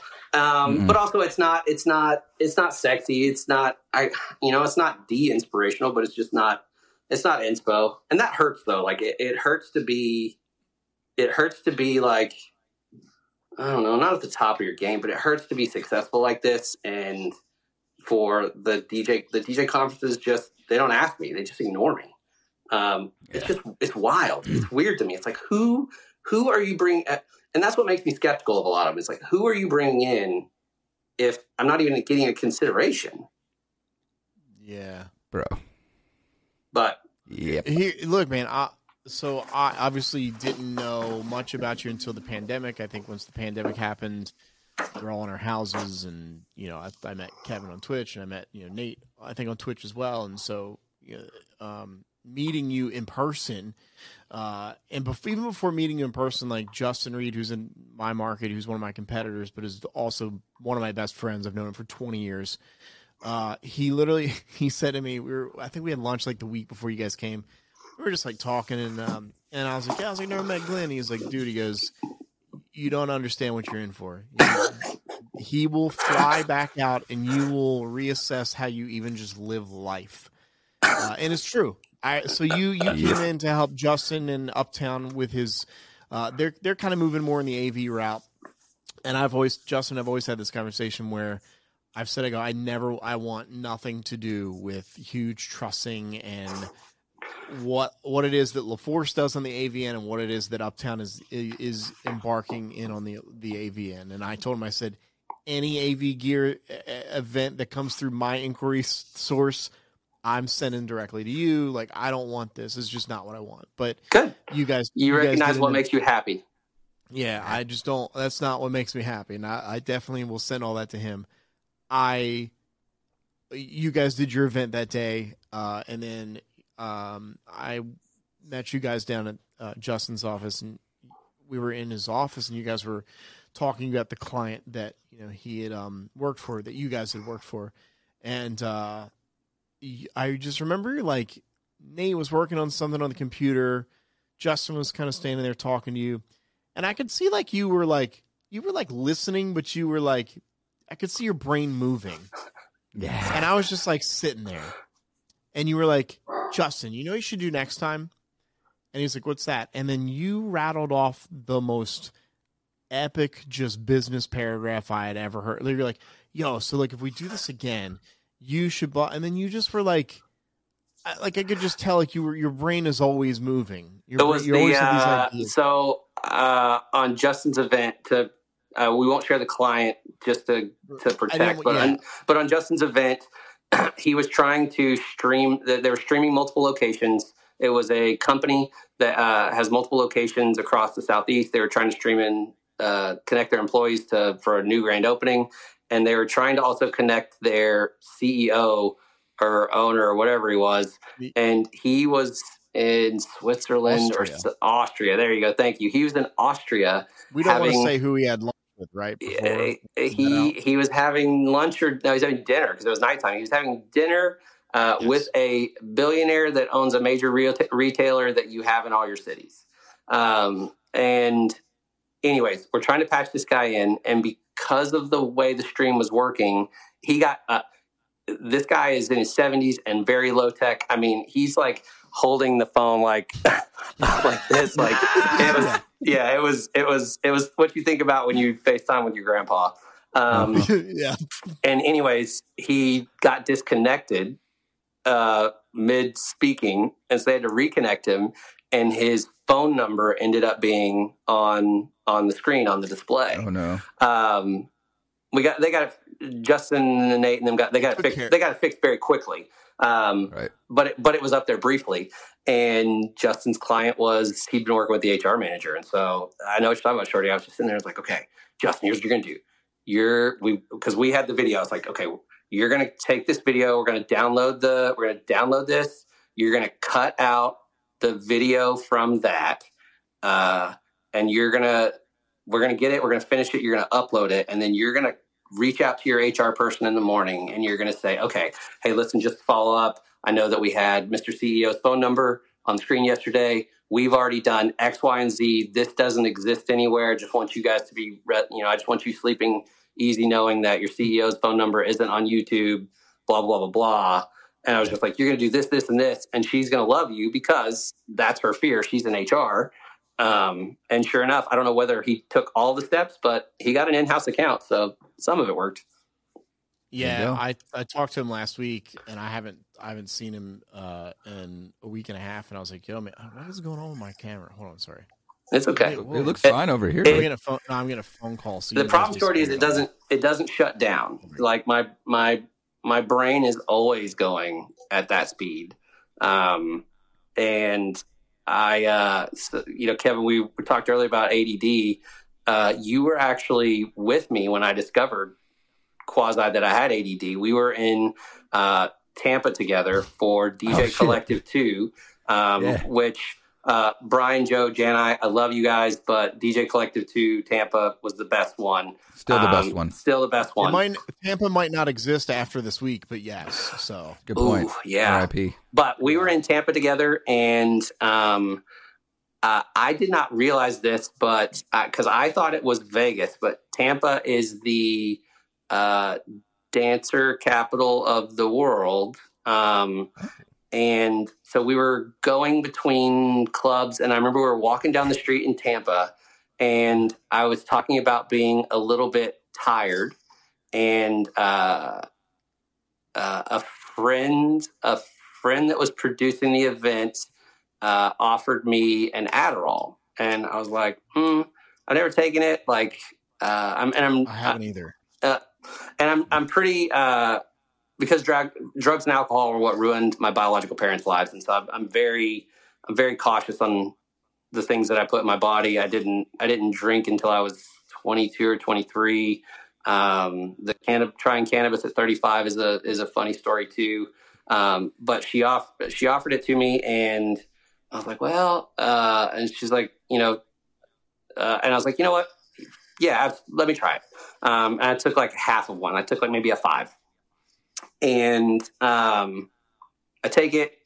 We go to another bar. We're, we're bar hopping. We go to another bar. We're there for not very long. And we start walking to another place. And I just remember walking down the street and I was like, wait a minute, guys. Is this like, you guys like, uh, is this what y'all normally feel like all the time? Like you don't have a thousand voices going at one time. And they all looked at me like, the hell are you talking about? And so then I had to go to her and I'm like, this is wild. Like I can focus. Like, and, uh, and at the same time, we were dealing with some stuff with my oldest son. He has ADHD. He's hyperactive. Um, he's smart as hell, but he's hyperactive. And we were getting him tested. And so we were going through some play therapy and some stuff. And we're sitting in the play therapy class and I'm like, I think I have ADD. And she's like, Oh, you for sure have ADD. and so, uh, and so I went and got tested. But yeah, trying an Adderall randomly, I was just like, it was amazing the way stimulate, like the, for those of you that don't have it, uh, and I know that you see a lot of YouTube videos and hear a lot of stuff that makes you be led to believe that it is fake. But I assure you that it is not fake. You give me, you give me stimulants, I, yeah. and my brain functions differently and my ability to focus and lock in and do what needs to get done is completely different which is wild Yeah, it's But I a, think- it's a, Sorry, Kevin. Go ahead. Go ahead. No, I was just gonna say it, it's super frustrating. As so, so I wasn't diagnosed until I dragged my own feet into the doctor's office and had everything done. You know, like the true testing of it all. Because frankly, my parents had bought into the the Kool Aid, you know, of like this isn't a real thing. You're just not focusing. government. It's diet. Eh. It's it's, it's blue number one. It's sugar. It's Right. all the Yeah. things. Like I have lived in your house this entire time. I'm not saying that what you have done to me has caused me to be distracted. I'm saying that there's something going on up here that I just needed help with, and I wish I had gotten it earlier. However, I also think it, it you know, it turns you into the person that you are. You know, so like I drug my feet into the doctor's office, got prescribed and everything. I've actually ever since COVID gotten off of my meds, which has been pretty cool. Because as as focusing as they are, sometimes they take away a little bit of your emotions. Unfortunately, because you get so hyper focused into stuff, so there is like a there's a real balance of there's such thing as way too much medication for ADD or ADHD, you know, And and and, and, yeah, Kevin. So I came into it with kind of that fear and concern, um, and so and I worked with my psychiatrist around it to get like, excuse me. So what I do is a um, she prescribes me uh, like ten milligrams of Adderall, and I think I, I think my Vyvanse is an extended release. It well, it is an extended release, I, and it's a twenty or a thirty. It's something. So I've got pretty low dosages for an adult, um, Right. and I use them. We worked it out because I I kind of like you.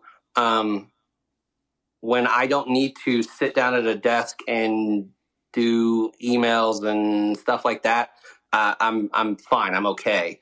Um, and so I use mine strategically. So to take the extended release to kind of cover. Um, I usually take it around my lunchtime so that it helps me to be in a good zone whenever I'm uh, picking up the kids and I've got to, you know, it, it takes me all the way from lunch until I get the kids to bed and then I use the Adderall um, just as a spot where wherever in the day I'm going to be doing my my heavy office work, that that two or three hours that I need to be able to dial in, I've got a nice just a, a dosage that's going to take me to a spot where I can boom, and then it's going to drop off and and go away. Uh, and, and- but and then you but you uh, there's a lot of things you can also do around your lifestyle, like we talked about with the focus and and helping it uh, to to help you assist yourself, and then you know for me and Kevin, if you choose to if you and Teddy choose to have kids, you know it's. Uh, and that's I don't mean this from a place of pressure. I just mean this from a setting your expectation. Like if you decide to become a father, like you have to Yeah. know you have to know that the genetically the male passes it on, um, and so you have a likelihood that if you have kids that they they are uh, have a higher chance of having it. Um, and then for me, like with Deason, I'm already having to like in light ways helping him understand addiction um, because that that's the biggest thing that I think that isn't talked about enough with ADD is how quickly and easily it leads to addiction. Um, Yeah. because so many things give uh, give dopamine. Like Shorty for you and I, uh, I have to be cautious with how much I play. I love Call of Duty, but I have to be cautious with how much I play it because I can just be in the zone and and uh, I had to turn on. I actually I know they annoy people, but I actually had to turn on the notifications for the time on my Xbox because I needed I needed something to pop up and say you've been sitting here playing for three hours, and for me to be like, yeah, oh, this is not a good thing. Yeah. Yeah. Yeah. I- Yeah, well, man. and the, you, yeah, I, yeah, I don't because it's funny you mentioned that because D- Demand and uh, DJ Daily and I were all on last night, and you can go to your like settings to see how many hours you've played the game. I, I don't. I'm a little embarrassed to like even say. I don't want to say it Okay, This is like since COVID That- to like you have to today, it's ah fuck it. I'll just say it. So we were all looking at ours, and like Demand and Daly and I were looking at ours, and uh, Daly was like, "How uh, how, how like what is yours saying?" And I was like, "Since I downloaded the game, uh, 35 days, like 18 hours and seven minutes."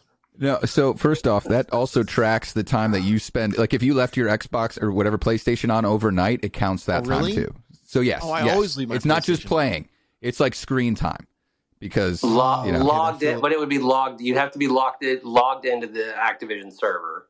That is Yeah. a But I usually well, just leave it on. I don't know. I think you should Google that to get the clarification and see if Yeah. Nate if Nate was on here, he would be more focused on how many wins do you have. Like, let's talk Right. about like let's compare Of course wins.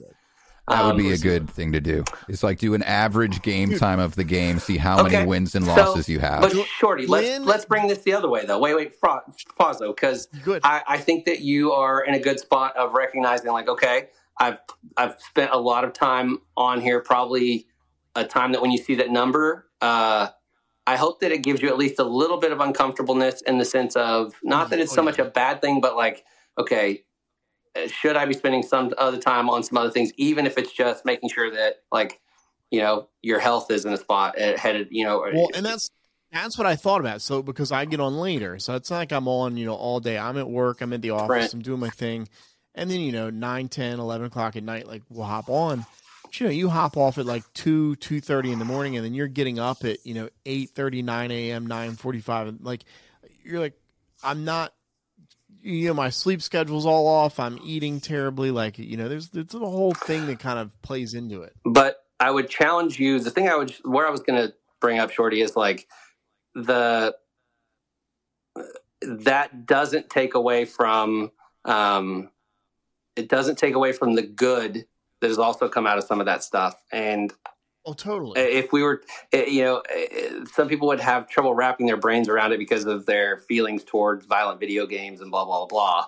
But like Call of Duty, Warzone, having that outlet, that connection in 2020 to have other uh, male interaction was mm-hmm. uh, truly it was one of the it was one of the handful of like things that I could list off in 2020 that saved my sanity um, Yeah. because it was so for people like us that are so social and so used to being out in groups and at events and stuff like that it was incredibly depressing to be stuck to feel stuck um, and I just remember Well, Nate would do those uh, Warzone Wednesdays where we would have 40 DJs just, or however many can fit Yeah. in like a Literally. thing, and you would all just be in this little room and shooting each other. And yes, I understand the violence thing. Like some people hear that and go, well, wait, what? But they were like, But I like, man, but that's like, a great example though. The gulag showers. So there's a level called gulag showers that Shorty is rec- is referring to, and it is a it is a very small map, and we put a bunch of people in there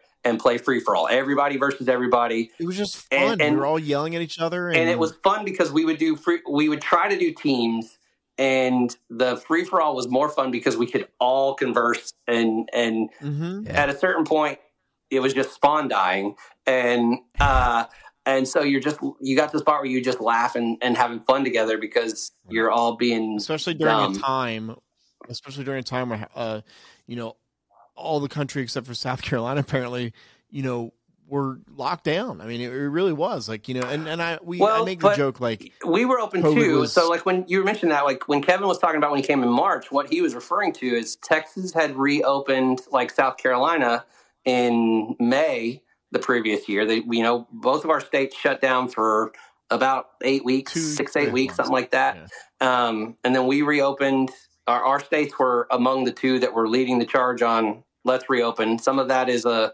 uh, political, uh, Uh, uh, yeah, and but also some of it's a little bit of just kind of get her done mentality of like, who cares? And our states also uh, have like cities that are densely populated. There's a lot of people in the cities, and then large areas of of tracts of land where there's very few people. yes. Um, and and and Whereas it is different in New York City and Philadelphia and, and the and the the urban versus rural experience for with COVID was very very different because in uh, I I married a rancher's daughter.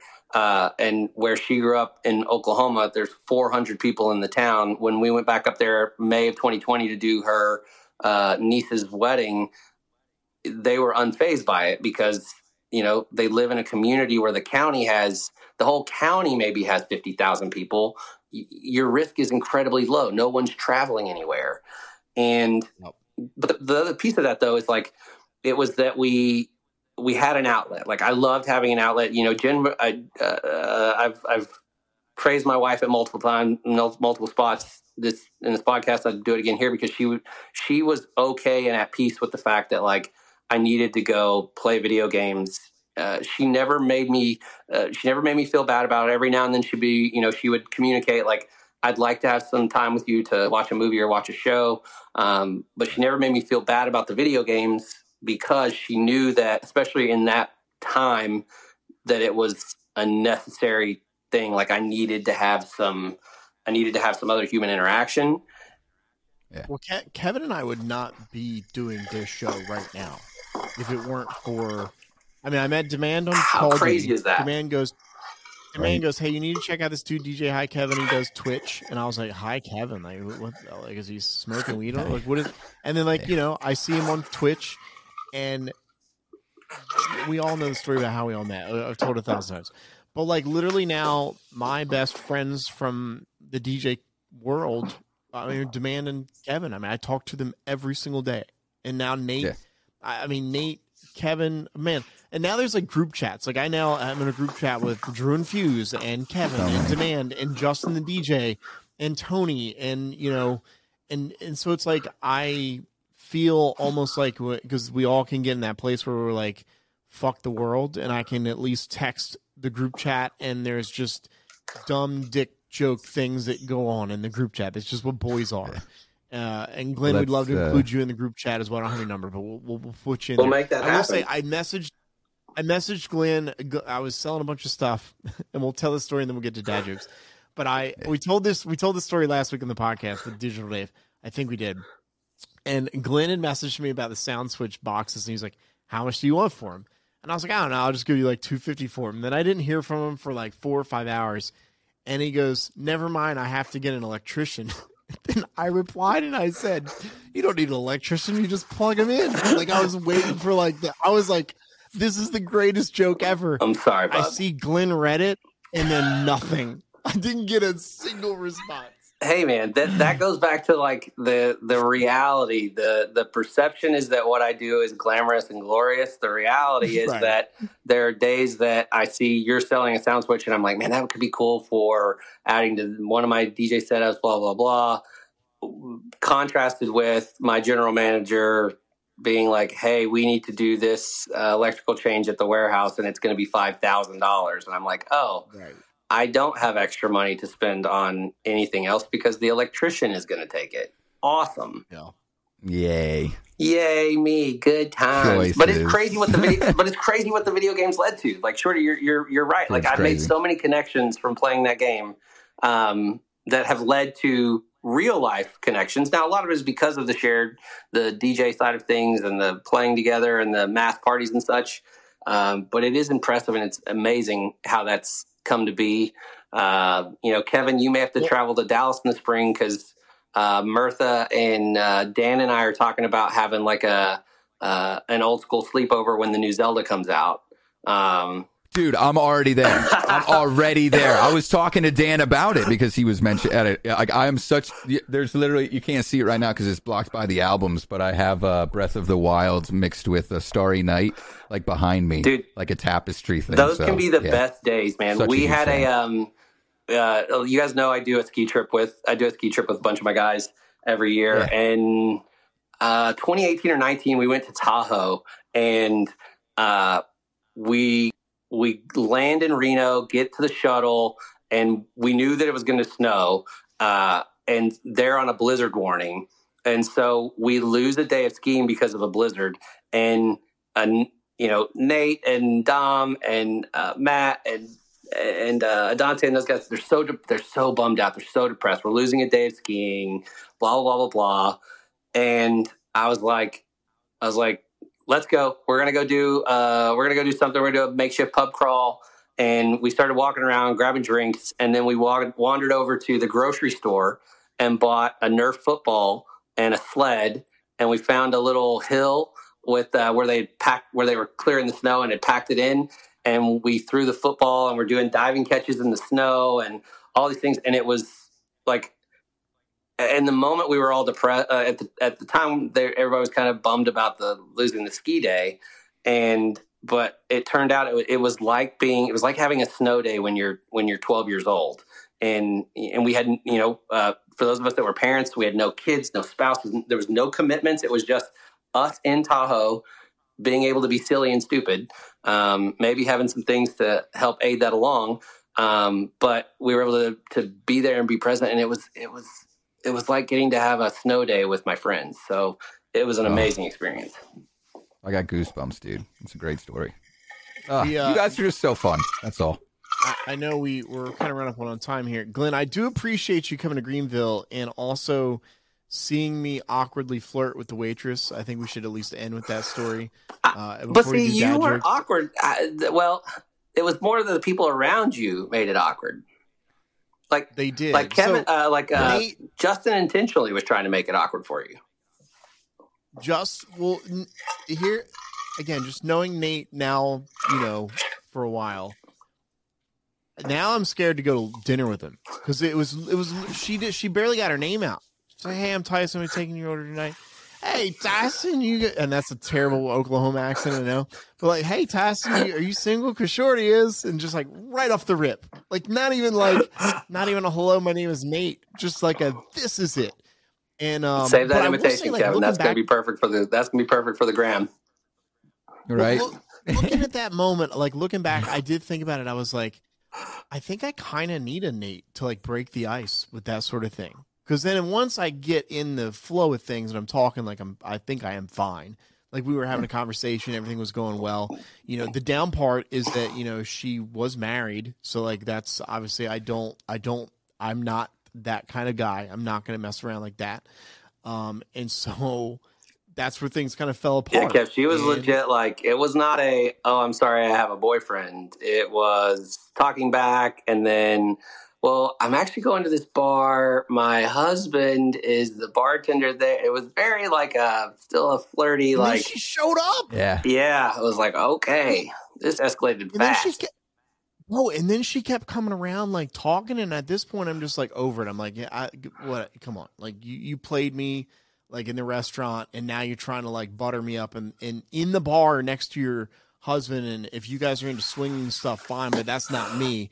Like, and then she comes over and starts whispering in my ear. She's like, "Hey, I heard you guys talking about Call of Duty. Like, you know, you should get my Call of Duty tag." And like Nate is like trying to pull me out of the door at this. He's like, I think we should leave. Like, I don't know what's going on right now. Like, it was just all this. But again, I look back at this situation. I'm like, I think I just need to move to Dallas and just Nate just be my wingman. Like, just start the conversation, and I'm good to go from there.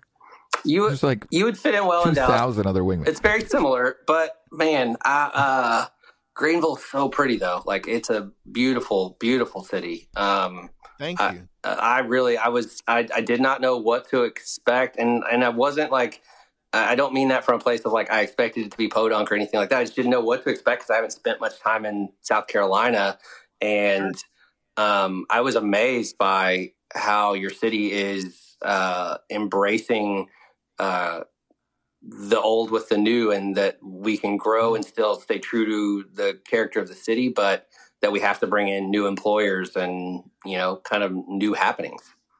So Yeah, we're Greenville's one of those towns, cities 20 years ago, you know, there was nothing and now it's uh we get we're two-sided when it comes to like cuz now like Greenville's on every top 10 list you can you can just type in Greenville South Carolina top 10 and seven pages of top 10s come up. it's a place And to I'll move never forget.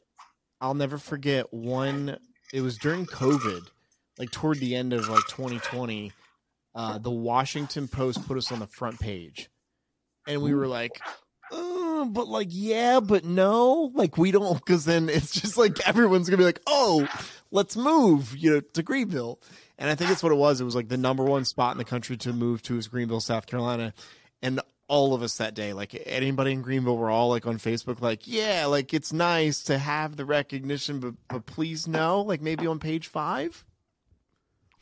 well Oh, i really liked greenville. I will say that uh i liked You it a can lot. move here. It's fine. uh i would love to move there but my uh i'm i'm i'm deeply here. Um uh, my place that i'd love to move to is uh is colorado and my wife put the kibosh on that. Um she doesn't like the snow. She she likes the mountains but she doesn't like she's out on the snow. And uh, i'm like man i just don't like the heat. Like the heat here is brutal. But yeah uh, I, I think more i hope your airport continues to develop paths because um Yeah, you know if that, the that, that that needs help. yeah, because it would be a so if if the if the path, I would I would definitely say that if the path, if the the DJ retreat concept keeps growing, Greenville will be a great spot to bring people to. Yeah, I uh the other thing that they've actually talked about too, is, and if they do this, uh, man, it'll be amazing. They're they've been talking about it for so long, but they've been talking about putting a speed rail from Atlanta to Greenville to Charlotte. So we're, Oh, we're directly in the middle of Charlotte and Atlanta. that's So you could hop on a fucking train and be in Atlanta in 30 minutes. You could hop on a train and be in Charlotte in 30 minutes, and then from there you can just connect to wherever you want. That would be amazing uh, because it's- Atlanta's traffic is terrible. It's stupid. Yeah, I w it's so funny. I was talking to my aunt. My aunt and uncle are in uh, Greenville tonight or this week from New Jersey, and they flew into Atlanta. And I was like, "Look, Massive we airport. know we're two hours from Atlanta, and if I have a concert I want to go to, it's always Charlotte because it's so easy to get in and out of the city of Charlotte than it is Atlanta." Um, but I, I would love that if like DJ Collective or Yeah, when type of DJ Think Tank conference- was when Think Tank was in Hilton Head, uh, I flew into Atlanta. That was, I took my flew into Atlanta, took the kids, and we went into the aquarium, which is amazing. Um, but Mm-hmm. yeah, I was talking to David and Justin after the fact, and I was just like, "Guys, what is up with Atlanta's roads?" And they're like, "Oh, it's always that way." And I was just like, it, it makes no sense because it's not like I was like explaining to him like I- understand when there's a wreck or something like that and it causes a backup. I was like, I don't understand when I sit in traffic for an hour just to get up and find that there's literally nothing, not even construction. It's like, what in the world? we make the joke that it takes two hours to get to Atlanta and then two hours to get into Atlanta. Because it's like, once, like once you get to like once you get into kind of that I eighty five corridor, like we're in the kind of outskirts of Atlanta. Glenn's not wrong. Like you could sit in traffic for two and a half hours and there is no wreck. It's just traffic, and the and also they have like eight lanes on the interstate. This isn't like they have three No, lanes. Like they've got correct. enough. I'm talking about a very large highway. Like I'm on a very large highway heading east from Atlanta out towards Savannah Yeah. and Hilton Head. I'm on a very large highway and it's just not moving. It's wild. Yeah. Absolutely wild. You know, Kevin, I the uh the Tampa the, collective Tampa experience is is really what shaped my desire and idea to do uh you know I've, I've been talking about the DJ retreat for a while and it's it's something that we're going to do in 2023 and it's it's because of the experience that we had in Tampa like it was such an amazing time together the 24 of us or whatever it was being Yeah. uh being in a small group and um you know I've been talking it's it's I'm so lucky. Like you guys were you know I, I I know that people think I'm like oh it's you're lucky that you have the DJs and you think about it from a, a financial standpoint but I'm I'm very fortunate to have you know Nate and Tony and Justin and Peter and Dom and all these amazing people that I can say okay I'm thinking about doing this you know tear holes in my idea. Like just rip it apart. Tell me what you like. Tell me what you don't like. Um, I just have these incredibly wise people that I can I can get feedback from and so like Justin and I have been talking about it a lot and he's like you know he's just you know that kid with his vision for social media is just rip roaring with like okay we could do a we could do a content shoot and blah blah blah. I was like, yeah, that would be cool. I was like, yeah, what if we didn't do, you know, what if it wasn't there was no education time? Like the idea is not to have uh, speakers and education. The idea is to come and you're going to connect. You're going to make the you're going to develop relationships. You're going to uh, hopefully you're going to create content. We you know uh, we were even talking about that we may set up like a road setup and allow you know people to record podcasts because a bunch of people have podcasts. It would be like if you had a bunch of people in the same spot, how amazing to give them a, a makeshift studio to to go home and have things to to drop when they're when they're they're moving forward. So Yeah. We have a Yeah. premiere party entertainment podcast. So like we like our, our we have clients that like couples when their wedding's done, we bring them back in. So Oh, down, that's cool. To them. So dude, steal the idea. Like if you got that, it's it's def- and I have I have couples that come in, and there's one girl that came in like three weeks ago. She goes, "I've listened to everything, every single thing you have on that podcast. I've listened to every interview. Like and it's like wow. like super almost super Crazy, right? fans of like that sort of stuff. So we want to uh, do a, definitely like that's a we're going to do a float trip first. I think is what we've decided. We uh, we wanted to do ski trip first, but skiing is such a big it's a big hurdle. It's a big threshold. Um, skiing, for those of you that don't do it, is is a, it's an expensive sport. Um, the unfortunately, a couple of companies have bought up most of the mountains, and you know, lift tickets are in excess of a hundred bucks a day. Ski rentals, getting there. Uh, but I think we will do a ski one. It's just we're not going to start there. We're going to do a float, so we can do um, something a little more digestible, a little easier, and uh, Yeah. and it's something we know a little bit better. Um, but I- I'm Yeah. excited to see where it may. I'm excited to see where it may land, and um, it's just gonna be different. Like that's the thing. I'm I'm, I'm excited. I'm like excited about trying it because I've been talking about it for a while, but I'm also a little fearful because it's like it's this weird and different thing. And like I told you guys, I got a chip on my shoulder that I don't uh, that I don't get to to speak and lead. Um, but yeah, Kevin Tampa convinced me that it was a that it could be a thing. Well, I what I loved about Tampa is in the first day, I took 18 pages of notes, size 12 font. You know, I was just grooving taking notes because I wanted to bring something back because nobody else from the company was there, right? Yeah, Um, what what I really got out of it was clearly amazing, Kevin. Like that is the wild thing to me is uh, is our trajectory together revolved around. Uh, I better not name his name. Having a vasectomy. I can bleep it out. You can say Oh, it if well, you want. vasectomy issue made he Yeah. had to stay home, and so he's Yeah. like, "Kevin, you have to go on my place." And Kevin, uh, to your credit, man, like you were a little overwhelmed because you were you were thrown into the deep end with. I mean, it's. Uh, uh, listen, I was a, I, I'm not one of the main names there. There was Digital Dave was there, Mike Walter was there. Uh, I mean, a lot of very heavy hitters. Um, and I really was just kind of the, I was more or less Nate's sidekick invite. Um, and Kevin, you were like a little deer in the headlights. Like, okay, this is crazy. And then you're like, okay, let's do it. Jump in. Um, and that was our first real chance to like hang out, hang out. Um, yeah, and you're right. It was it was this crazy time of you're getting a lot of notes, you're learning so much stuff, uh, but it was also so. The nice thing there was, and that's the hard part. That's the the. Um, I'm so pr- like I want to go on record. Like I'm so incredibly proud and happy for DJ Collective, for Joe, and for Brian, Absolutely. and for Jason. I love I love what the collective has become, regardless of what people feel about how much they're charging. Uh, hear me as someone that has had to produce other DJ shows. Uh, while it feels like what they're charging is expensive, it is expensive to have ballroom space and all the like. Producing a show is incredibly, incredibly expensive. They are not, uh, they are not driving Bentleys because they're they're doing this show. Um, so I love what they've built, and I under the the capitalist in me understands why they needed to take it. Like that they have the ability to sell, that they have the ability to sell 200 tickets. I mean, uh, that they have that ability. I'm like, damn, I'm so proud of him. I'm like so happy for him. It just Yeah. it just makes me a little sad because that that 24 was so special. so special, man. And and honestly, like some of the the best relationships that I still keep up with. Yeah, you know, to this day. We literally just, I sat behind Dave Lander. I didn't know who he was, but at one point I caught myself because he was making an edit during the, like, the presentation. So I was like, what the fuck is this guy doing? you know, like not paying attention to whoever was talking at the time. You know, I sat behind Kristen Wilson and I remember the first words I said to her was like, listen, I know you don't know me or who I am, but your hair's fucking perfect.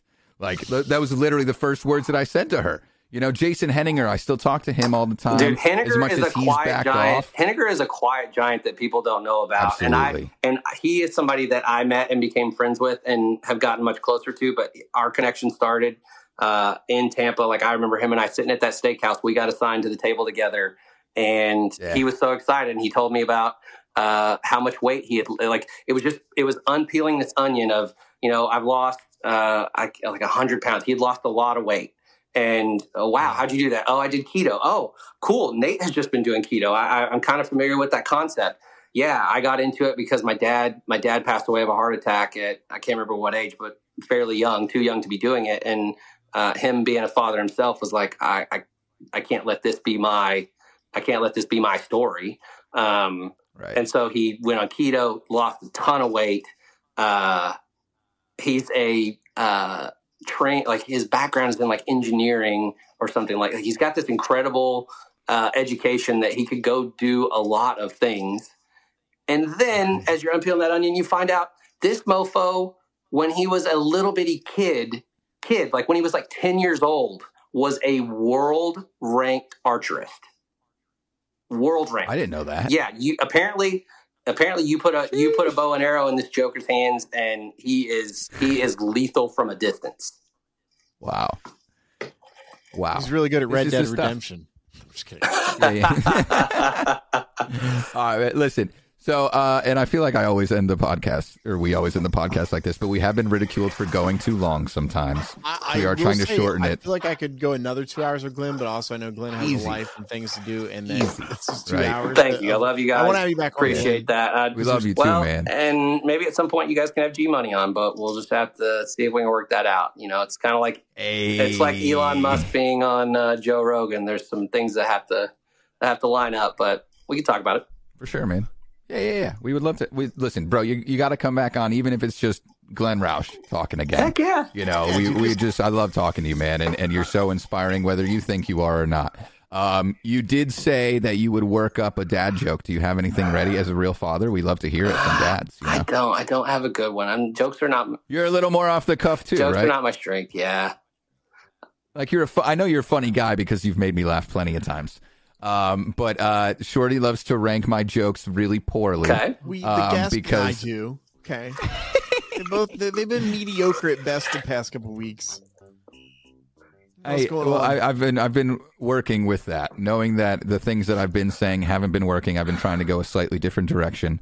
Um, so I, uh, I I will say I actually because everything was going so poorly, I went to the doctor because uh, on top of all of the bad jokes I've been telling, I've been having a lot of irregular bowel movements.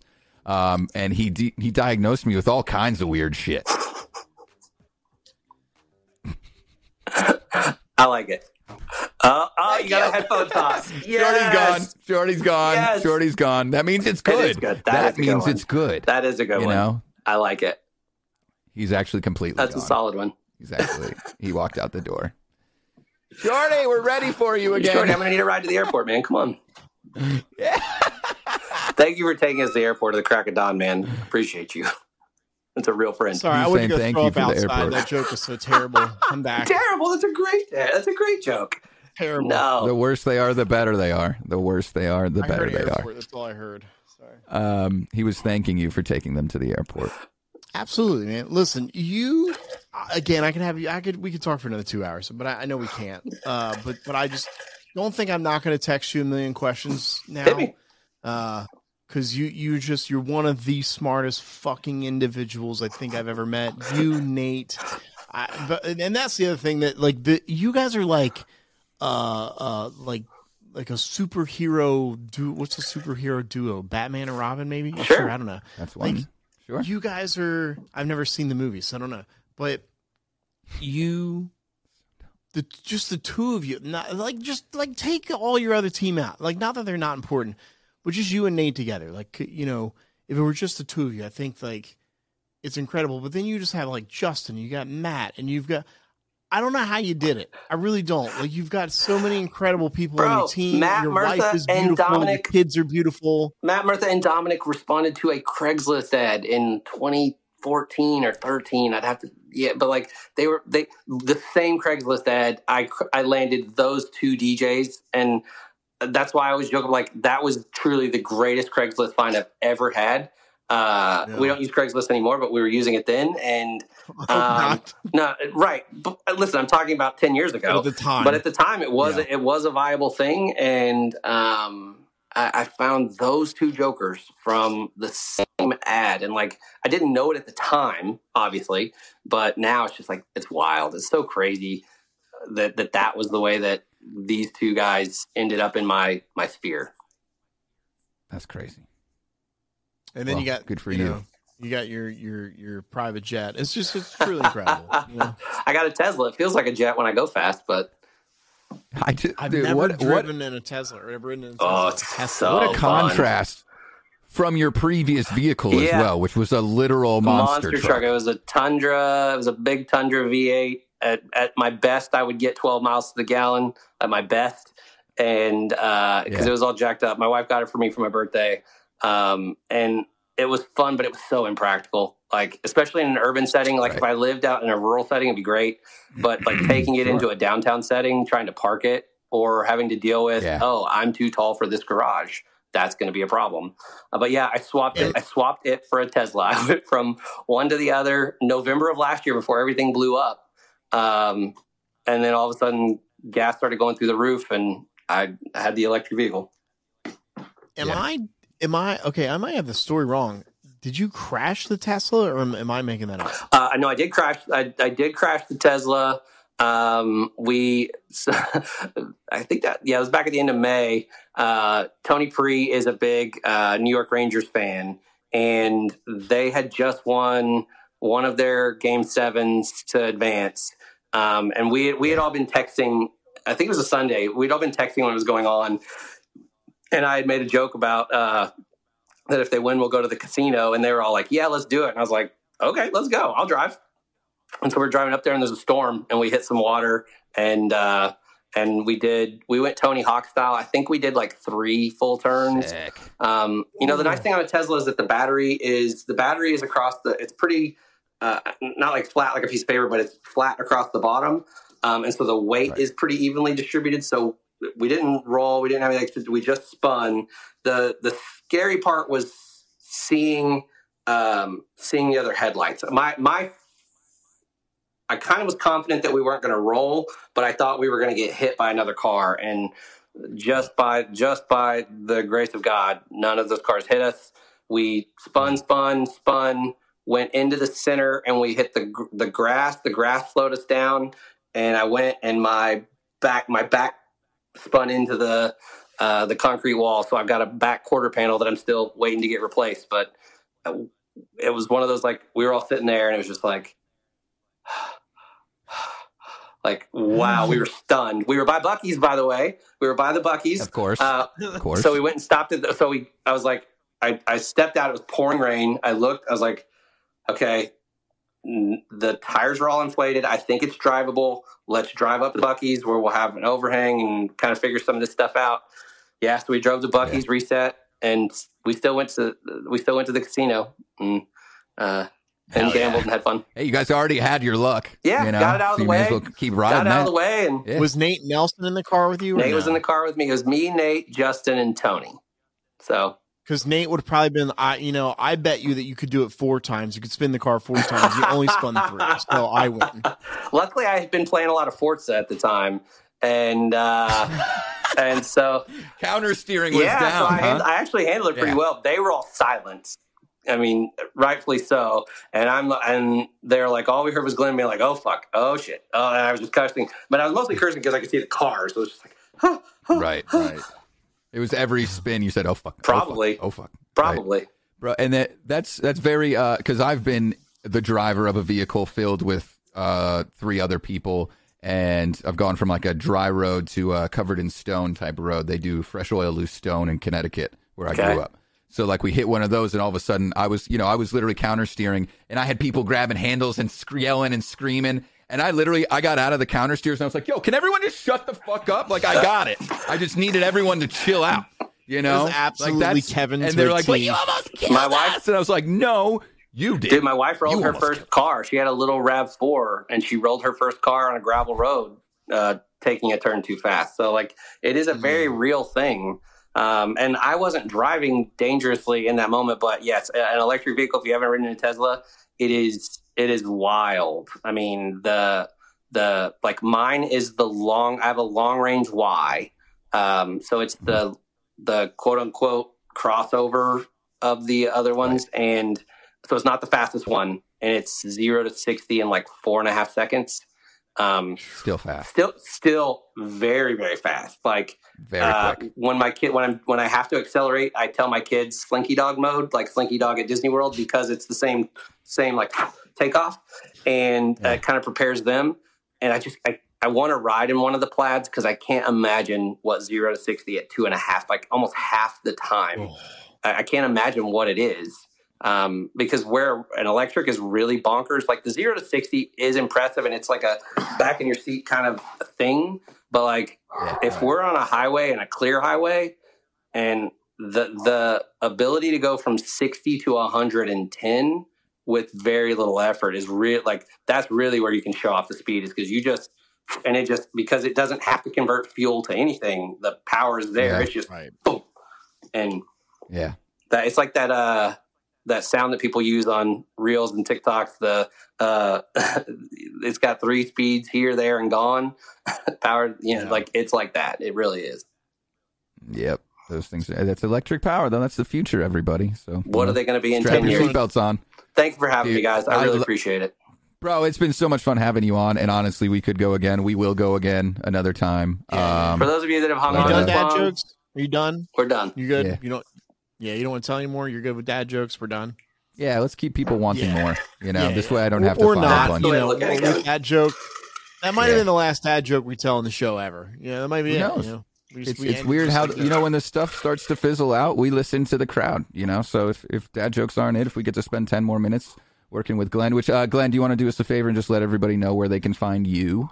Uh, yeah, you can find me on uh, Instagram or Facebook. It's just Glenn Roush, Glenn with two N's and R O U S H.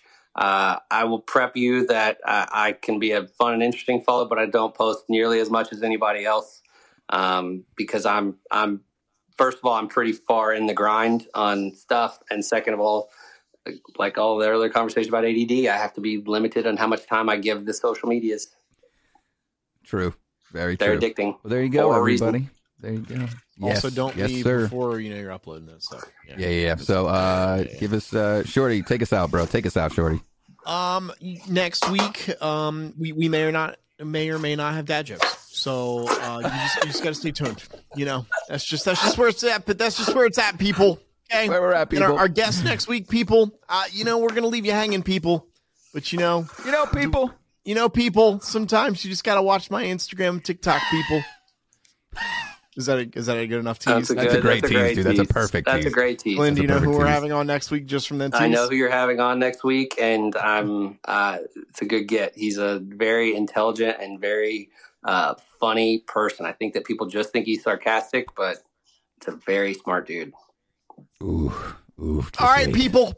All right, All right, people. Till the next time, people.